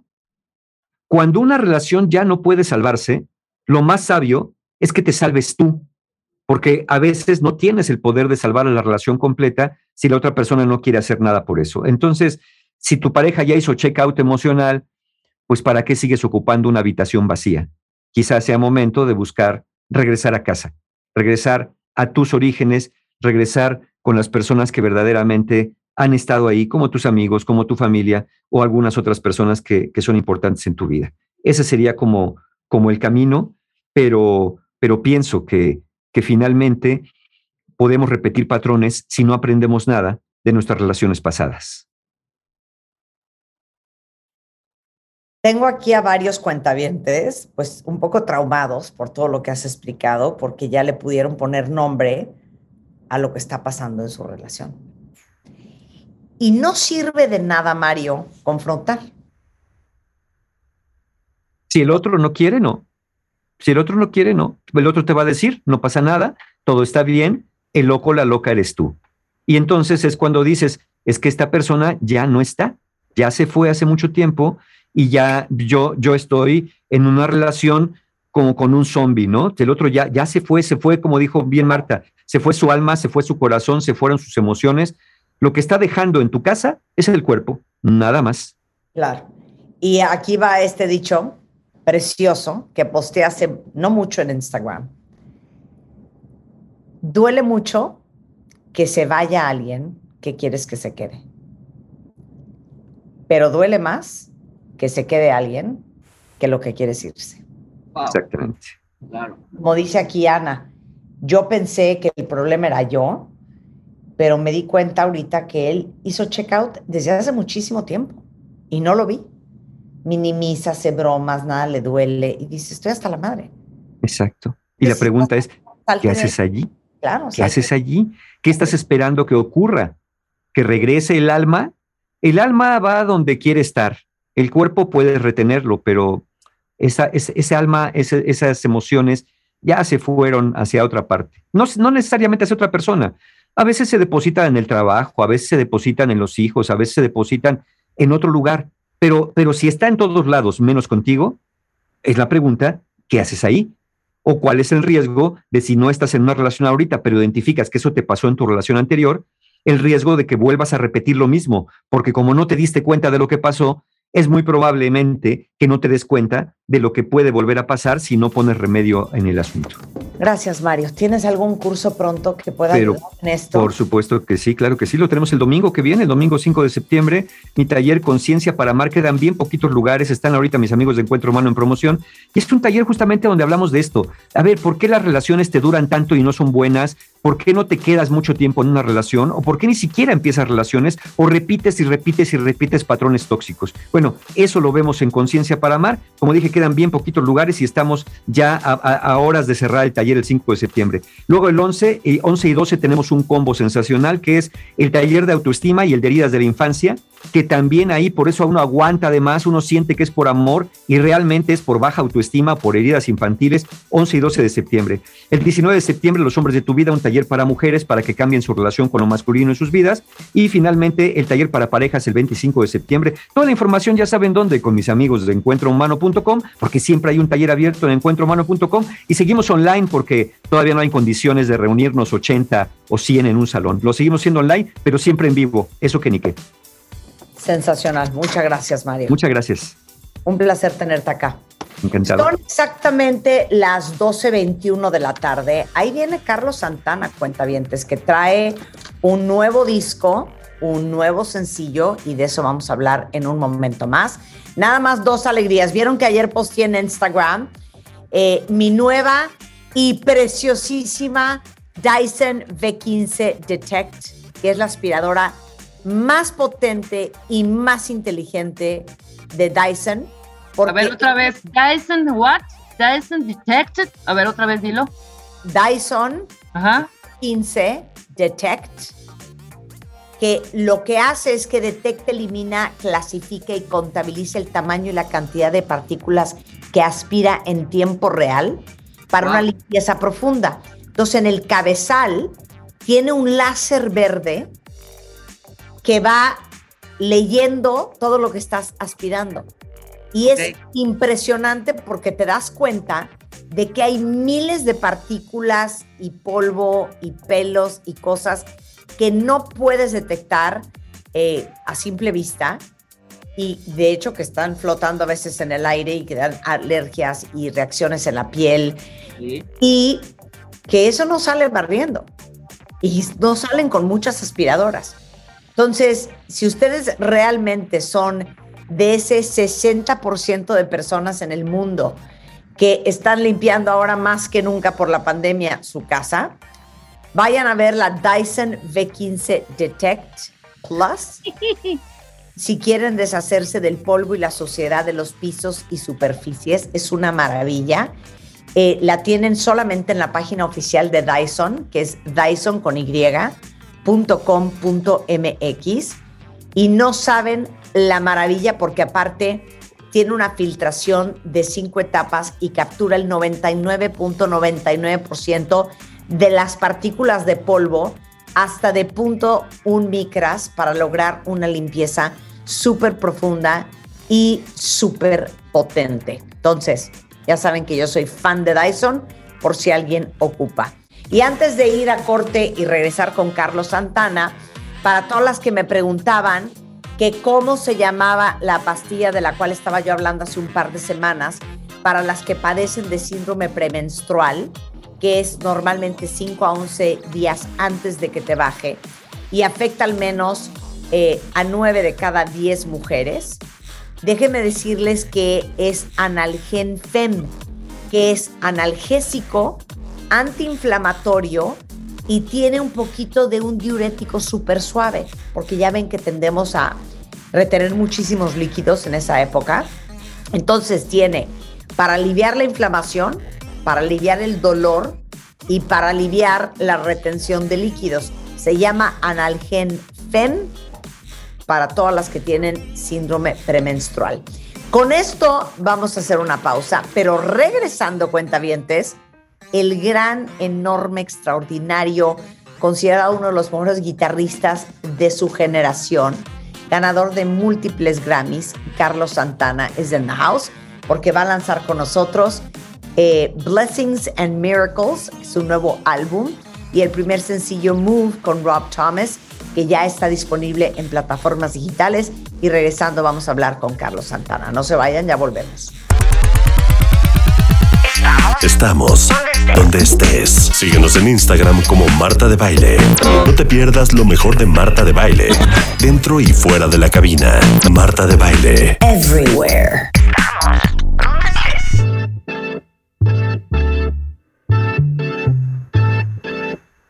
Señores y señoras, niños y niños, cuentavientes adorados, uno de los mejores guitarristas de su generación, mister Carlos Santana, que ha vendido más de cien millones de álbumes en todo el mundo, original de Autlán de Navarro, Jalisco, ganador de diez premios Grammys, tres Grammys latinos, con un récord de nueve premios Grammy para un proyecto que seguramente muchos de ustedes se acuerdan muy bien porque es de nuestra generación, que es el álbum Supernatural de mil novecientos noventa y nueve, que inclusive ganó grabación del año por la canción Smooth con Rob Thomas de Matchbox veinte, eh, que por cierto está de regreso colaborando en este nuevo álbum con Carlos Santana. Ha recibido el Billboard Century Award, es parte del Rock and Roll Hall of Fame, recibió el Lifetime Achievement de los Billboards. Eh, ¿Qué les puedo decir? Eh, lanzó su primera masterclass, eh, celebró tres hitos épicos, el veinte aniversario de su innovador álbum Supernatural, el cincuenta aniversario de su legendaria actuación de Woodstock y el cincuenta aniversario de su obra maestro Abraxas. Y sacó un, un disco, yo no sé si ubiquen, en el dos mil diecinueve, que se llama Africa Speaks, inspirado en los sonidos y ritmos de África, calificado como su mejor disco en décadas y se ubicó entre los álbumes más feroces de la carrera de cincuenta años de Santana, según el periódico The New York Times. Ha colaborado con gente como Michael Jackson, pero Shakira, Maná en su momento, Juanes, Los Fabulosos Cadillacs, Gloria Estefan, Lila Downs, no saben qué maravilla. De hecho, si pones la canción Smooth...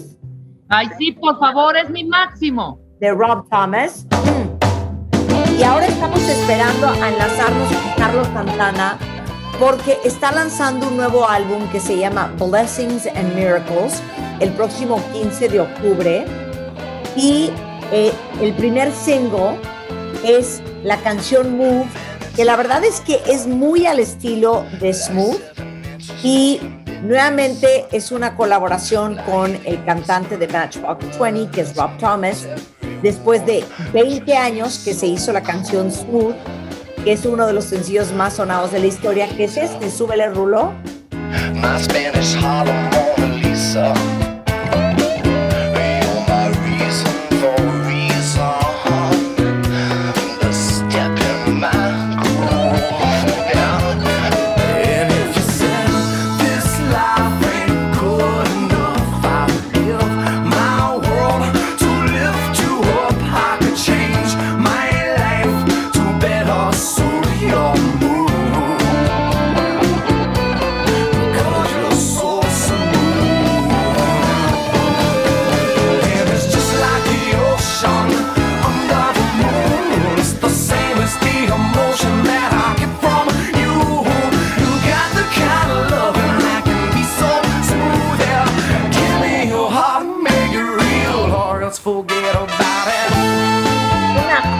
Una joya. Bueno, Move, que ahorita la vamos a poner, vete preparando Move, que ya está arriba en todas las plataformas de música. Es el primer sencillo del disco Blessings and Miracles. Échate Move. Escuchen. You got me losing my head. I never know what I said. You got me spinning around and around.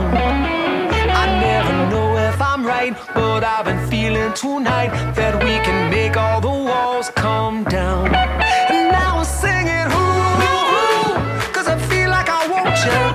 We're coming to life and today is a brand new day. Let me see you move like you're burning the house down. I wanna see you move like you're working it out now. I'm begging for you move. Now stay like that. You can't go back to the feeling makes you move.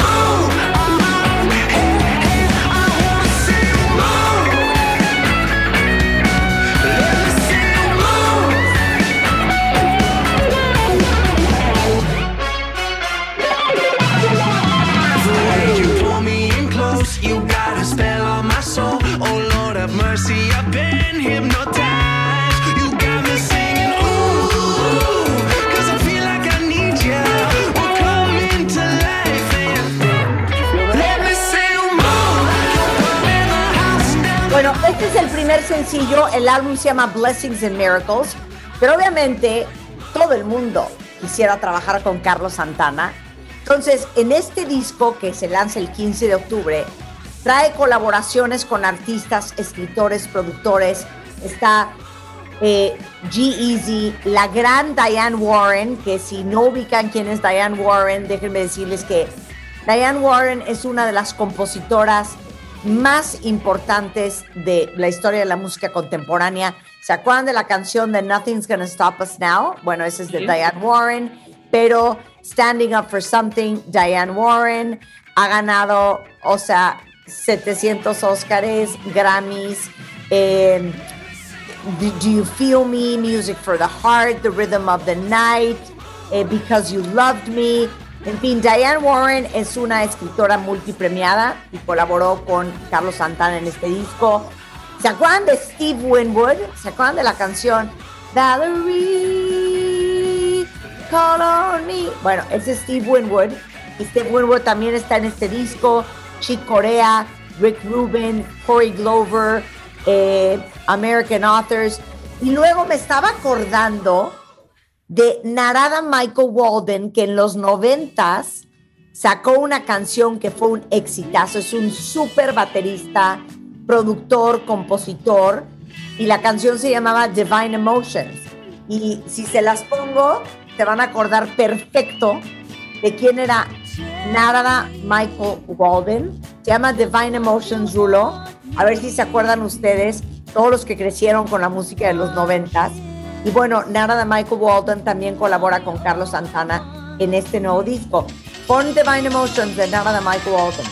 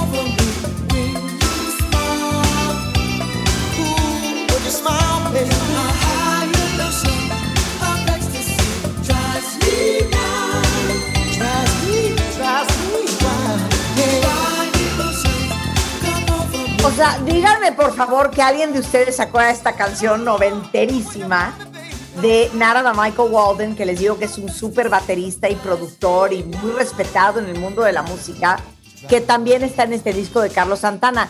De hecho, la canción que coescribió con Diane Warren, eh, la pueden bajar ahorita, se llama She's Fire, y eh, hay una liga Eh, que va a estar disponible como preorden en santana punto inc punto to Blessings and Miracles, y ahí pueden escuchar esta canción, esta colaboración de Diane Warren y Carlos Santana. Se llama She's Fire. Y bueno, el disco sale el quince de octubre, cuentavientes, eh, que es el último disco de Carlos Santana, Blessings and Miracles. Y eh, no sé si ya tenemos a Santana en la línea. Todavía no, no. Todavía Pero no. Bueno, o sea, Carlos Santana es una institución, hija. No, ¿de qué me hablas, hombre? A mí desde, mira cómo va mi ritmo, hasta el gran guitarrista de lo que es, o sea, para mí es una gran institución. Yo no sé por qué de pronto esto del Zoom y esto de las, de las llamadas se complica tanto. De verdad, tenemos esta confirmación desde el, desde el casi la semana pasada, y bueno, seguramente estará... no sé, de entrevista en entrevista, y siempre se pasan un poquito de tiempo, cuentavientes. O sea, como están de Zoom en Zoom en Zoom en Zoom, hay que estarse cambiando a diferentes ligas, y precisamente yo creo que por eso tenemos ahorita esta mala, mala comunicación, porque no, no hay manera de que nos podamos, que lo, lo podamos tener en este momento. Marta. Ya vamos a enlazarnos con él, ojalá. Ojalá, eh, ojalá. Bueno, se trataron las entrevistas, como siempre, en el medio del espectáculo. Bueno, el, el veinticinco de agosto, o sea, ayer, reanudó su residencia de varios años en House of Blues at Mandalay Bay Resort en Las Vegas, y va a estar hasta el cuatro de septiembre. Creo que va a ser algunas fechas adicionales, tres de noviembre y hasta el once de diciembre.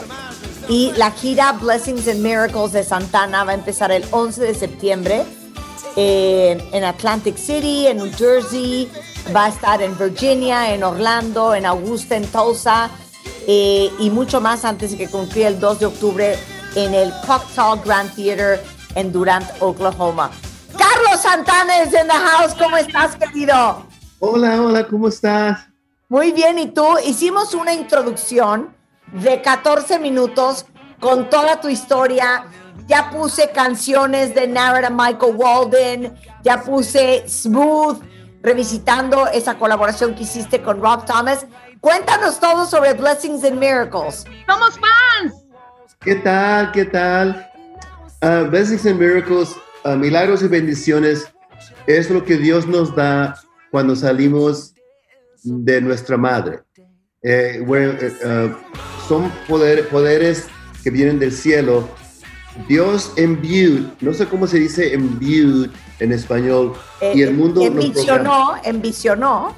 El, Dios nos envisiona y nos da el don, el don de crear uh, uh, poder, poderes uh, del cielo, celestiales, como bendiciones y milagros. Pero el mundo nos programa a fallar, uh, porque te ponen el concepto de pecado y que ya, ya no puedes, no sirves para nada y la fregada. You know, you're like, no, eso no me gusta. Me gusta Dios, pero no me gusta Godzilla. Exactly. No, nacimos pristine. Ah, ¿verdad? Pasando los años y nos descompone la vida y la gente. Si te dejas, pero si, si te dejas. Pero, es, pero eres un choice, es, es, es tú eliges, tú, tú, you know, you choose, El, eliges, bueno. elegir, you know, y dices, no, eso no es para mí, no, no. Claro, exacto. Either you buy it or you don't. Sí, o no. Te la compras o no te la compras. Triunfar, victoria y gloria. Eso, eso es donde nos juntamos. Donde, aquí es donde estamos. Triunfo, victoria y gloria. Oye, ¿cuál es tu biggest blessing and biggest miracle? Oh, gracias por preguntar. The biggest blessing es obedecer hasta hoy los consejos de mi madre, porque donde, donde está, ella cambió de cuarto, está en la cuarta dimensión, estamos en la tercera dimensión. Pero lo que ella me dijo es como un tatuaje en mi psicología. Me dice, oye Carlos, eso no es para ti. You know, que es this or, or this. You know, eso no es para ti. You know? Sí, las y drogas me, no son para ti. Lo que, me, lo que me puso el tatuaje psicológico en mi mente, hasta hoy en día sigo sus consejos. Qué divino. And your biggest miracle?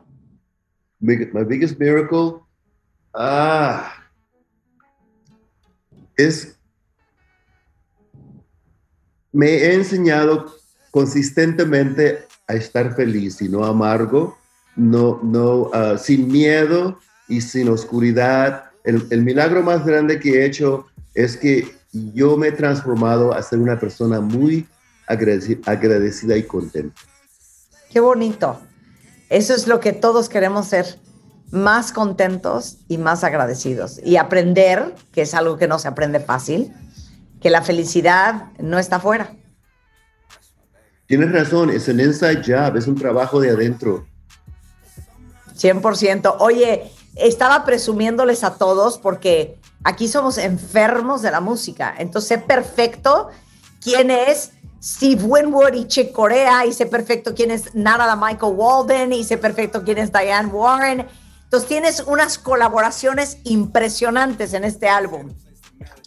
Todo es gracias a Dios, sino este, vas a creer de que como sesenta por ciento de artistas, productores y, y escritores, como sesenta por ciento, sesenta por ciento no, no, todavía no, no los he conocido en persona. Sí. You know, it's, it's incredible. So, so, es como que uh, la voy, la voy, I'm gonna slow it down, wey, despacito. Hay una inteligencia divina que orquestra cómo juntarnos, y cuando ya me la presentan, yo digo, me dicen, mira, escribí, escribimos esto para ti, ¿tú quieres tocar tu guitarra? Le digo, sí, claro, y, y es un honor, y con respeto y honor. Bam, you know, así que No, no estoy exagerando, como sesenta por ciento, sesenta por ciento de artistas no los he conocido en persona ni saludado de mano, no, nomás así como Zoom. Ya, yeah, claro, de los que colaboraron en el álbum. Yeah, como Chris Stapleton y uh, Steve Winwood. Well, Steve Winwood ya lo he conocido, pero uh, a Ali Brooke, you know, porque ah. esa, canta esa canción en español, Break, you know? Claro, oye, y entonces... ¿Toda la colaboración fue vía Zoom? a como casi sesenta por ciento. Qué cosa más increíble. Oye, y aparte, no sé, creo que ya esta es una relación de amor entre tú y Rob Thomas, porque les explicaba a todos que en Supernatural tuviste a Rob Thomas, Nine Grammys, la canción Smooth, y ahora el primer sencillo que sale de Blessings and Miracles es con Rob Thomas. Sí, sí. Rob Thomas y yo tenemos algo en común, claramente. Nos encanta hacer a las mujeres locas, volverlas locas. O sea, ambos son sensuales y eróticos. Los, los ingredientes más importantes, espiritualidad y sensualidad. Ay, oye, entonces el primer sencillo se llama Move, que estuvimos escuchando hace un momento. ¿Y, y por qué decidiste again Rob Thomas? Ellos, ellos me, ellos me uh, eligieron a mí, a Rob Thomas, American Authors, en Zach Barnett, crearon esta canción y estaban hab- hablando entre ellos y me dijeron, me, me, me dieron una telefoneada, me dijeron, oye Santana, escribimos algo, uh, ¿quieres oírla y quieres poner tu guitarra? Le dije, pues mándamela. En, en cuanto la vi dije, ok, you know, con todo gusto. Oye, y si, y si Rebeca y yo te mandamos una canción, ¿nos vas a decir, ándale, la tocamos? Con toda sinceridad, si me tienta el, cora- si me, uh, si me tienta el corazón y me, da, y, y me da chispas, como dicen, pues con todo gusto. Uy, lo será, lo será, lo será, por favor. Lo será, lo será, lo será. No dudes, no dudes de eso. Oye, Carlos, ahora, ¿cómo describirías a, a, a la gente eh, Blessings and Miracles, el nuevo álbum? O sea, ¿qué significa? ¿Qué, qué, qué es? Milagros y bendiciones quiere decir que cada persona en este mundo puede hacer milagros y bendiciones. Pues bendecir quiere decir que cambias tú uh, el, el miedo y la oscuridad, que es lo, lo peor que hay en este mundo. Y con el milagro es que en vez de ser amar, amargo y agrio, que estés feliz. Es el, el milagro más grande que puedes hacer es que no estés Uh, enojado, ni amargo, ni, ni agrio, que estés feliz. Oye, pero eh, el, el álbum es un compilado de... ¿Cuántas canciones son? Déjame checar acá. How many songs? ¿catorce? ¿catorce? Sí, creo que son una, dos, cuatro, seis, ocho, diez, doce, quince canciones. Como dije, quince canciones. Best of Future, eh, Poll Part dos. Oye, son quince canciones. ¿Qué estilo, qué representan en esta etapa de tu carrera? ¿Qué es lo que querías lograr con Blessings and Miracles? Llegar al radio y, y tentar las cuatro esquinas del mundo. Qué bonito, qué bonito. Y estamos muy emocionados. Segundo sencillo, She's Fire, con la extraordinaria Diane Warren. ¿Cómo sucedió eso? Ella me llamó y me dijo, oye Santana, escribí una canción para ti. ¿Quieres oírla y, y, y, um, y ponerle tu guitarra? Le dije, pues mándamela. Entonces, cuando la oí, dije, oh, this is nice. You know, es, es como, como María María, you know, tienes esto, la, la, cosa, la cosa nueva de la gente de hoy, you know, uh, y también, um, y como, como le gustó que toqué la guitarra en su canción, dijo, tengo otra, pues, y entonces me mandó la de Ali Brooke, The Break. Esta canción es, es una, estás elegida. Mira, siendo con seriedad, muchísimas hermanas y hermanos de veintisiete años para abajo com- com- han cometido suicidio, you know? Y eso es un tema muy, muy, muy sagrado y serio para mí. Entonces esta canción, uh, en inglés o en español, que la cantó Ali Brooks, es para invitar a personas que sepan cómo atesorar de tú misma. Sepas cómo decir, I am meaningful, significant, and, and there's only one like me ever in life, so I must be precious. Claro, cien por ciento. No tires tu vida. cien por ciento. Oye, nosotros estamos tan orgullosos porque, aunque llevas viviendo muchísimo tiempo en Estados Unidos, pues en México no se nos olvida que aquí naciste en Jalisco. Claro, Jalisquillo. Queremos sentir... Queremos sentir que eres cien por ciento nuestro y cien por ciento mexicano. ¿Hace cuánto no vienes a México? Uh, la última vez que fui a México fue antes de, antes de que cayera esta infección mundial, uh, como un año y medio. Como un año y medio. ¿Amas venir a México? Amo, ya. Yeah. ¿Sigues uh, conectando con México? Sí, porque cuando conecto con México puedo sentir uh, el espíritu de los azte- azteca, chichimeca. Uh, mira, el álbum que, que se llama uh, Bendiciones y Milagros, la portada es el dios azteca, dios de la lluvia, de la lluvia, se llama Tlaloc. Sí, claro, claro. cien por ciento. ¿Y por qué decidiste ponerlo en la portada? Porque la, porque la, la gente tiene mucha sed para, ¿cómo, no sé cómo se dice, In, impeccable integrity, integridad uh-huh. impecable, ¿sí? Integridad impecable y righteousness. Entonces, este, eso es agua, you know? Pero la gente tiene mucha sed porque ahorita, ahorita están en todo el mundo. La gente tiene sed para Uh, recibir una agua que está viviente, living water, y el dios, el dios de la lluvia es Tlaloc.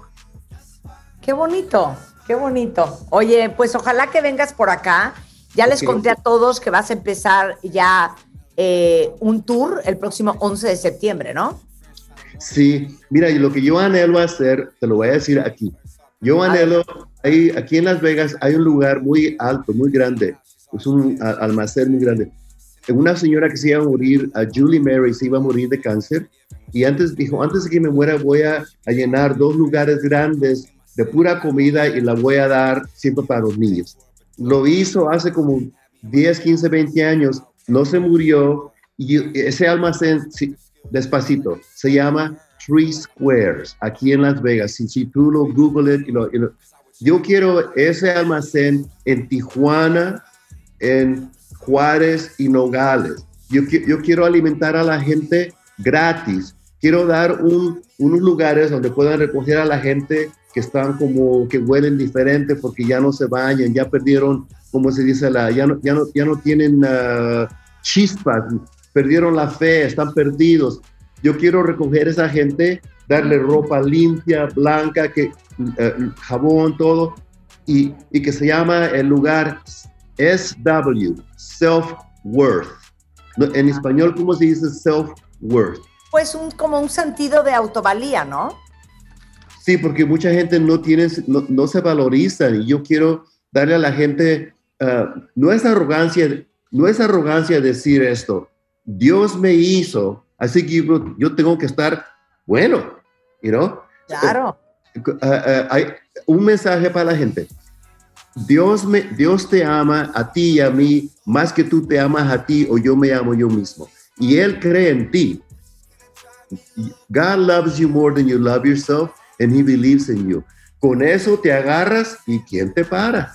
Claro, ¿y quién te para? Ay, qué bonito. Me encantaría hablar horas contigo, Carlos Santana.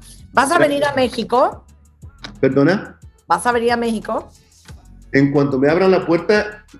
Primero quisiera dar un concierto gratis en Tijuana. En cuanto me den la, en cuanto me den la luz verde, yo voy. Ah, después sensacional. Bueno. Roja, o después quizá amarilla, pero cuando, usted, la, cuando, cuando me den la, la, la oportunidad, vamos a, a, a dar un concierto gratis en Tijuana. ¿Pero por qué en Tijuana y no en la Ciudad de México? Vamos a tener que volar hasta Tijuana para verte, hombre. Bueno, comenzamos en Tijuana y después lo hacemos en México. Exacto. Oye, Carlos, te mando un gran beso. Muchas felicidades por este lanzamiento. Eh, de verdad, eh, tenemos una profunda admiración por ti y lo increíble de tu carrera, por lo talentoso que eres. Y ahora, a eso le sumo, encantador. Totalmente. Muchas gracias. Es un honor estar con ustedes y um, queremos también promo- promover la... la Frequency, uh, female frequency, la frecuencia de las mujeres mundialmente, porque uh, está muy cerca Kamala Harris para ser la presidenta. You know, it's claro. Very close. Of But, course. Sí, con, con, con la gracia de Dios, yo quisiera que la, uh, Kamala Harris invitara a todas las mujeres shamans de, de Siberia, aborígenes, porque si se juntan con ella, le pueden dar consejos de luz, consejos que pueden uh, que todo el mundo se puede curar, aliviar, enmendar y corregir. Muchas gracias. No, te mandamos un gran beso. El gran Carlos Santana, si no lo siguen, Twitter, Instagram, así se llama, y estaremos muy listos para el lanzamiento del álbum completo, quince de octubre, Blessings and Miracles. Un beso queridísimo. Adiós, gracias, Marta. Bye. Cuídate, que estés muy bien. Bueno, el gran Carlos Santana, cuentavientes, con esto nos vamos. Estamos de regreso mañana en punto de las diez de la mañana. Sacaremos esto en video para que vean también la conversación que acaban de escuchar en redes sociales en la tarde. Y eh, sigan aquí en W Radio, mucho más el resto del día. Y viene Carlos Loret de Así las Cosas.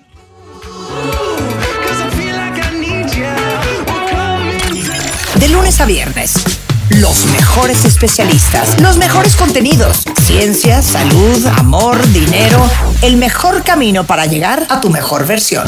Escucha el podcast en marta de baile punto com.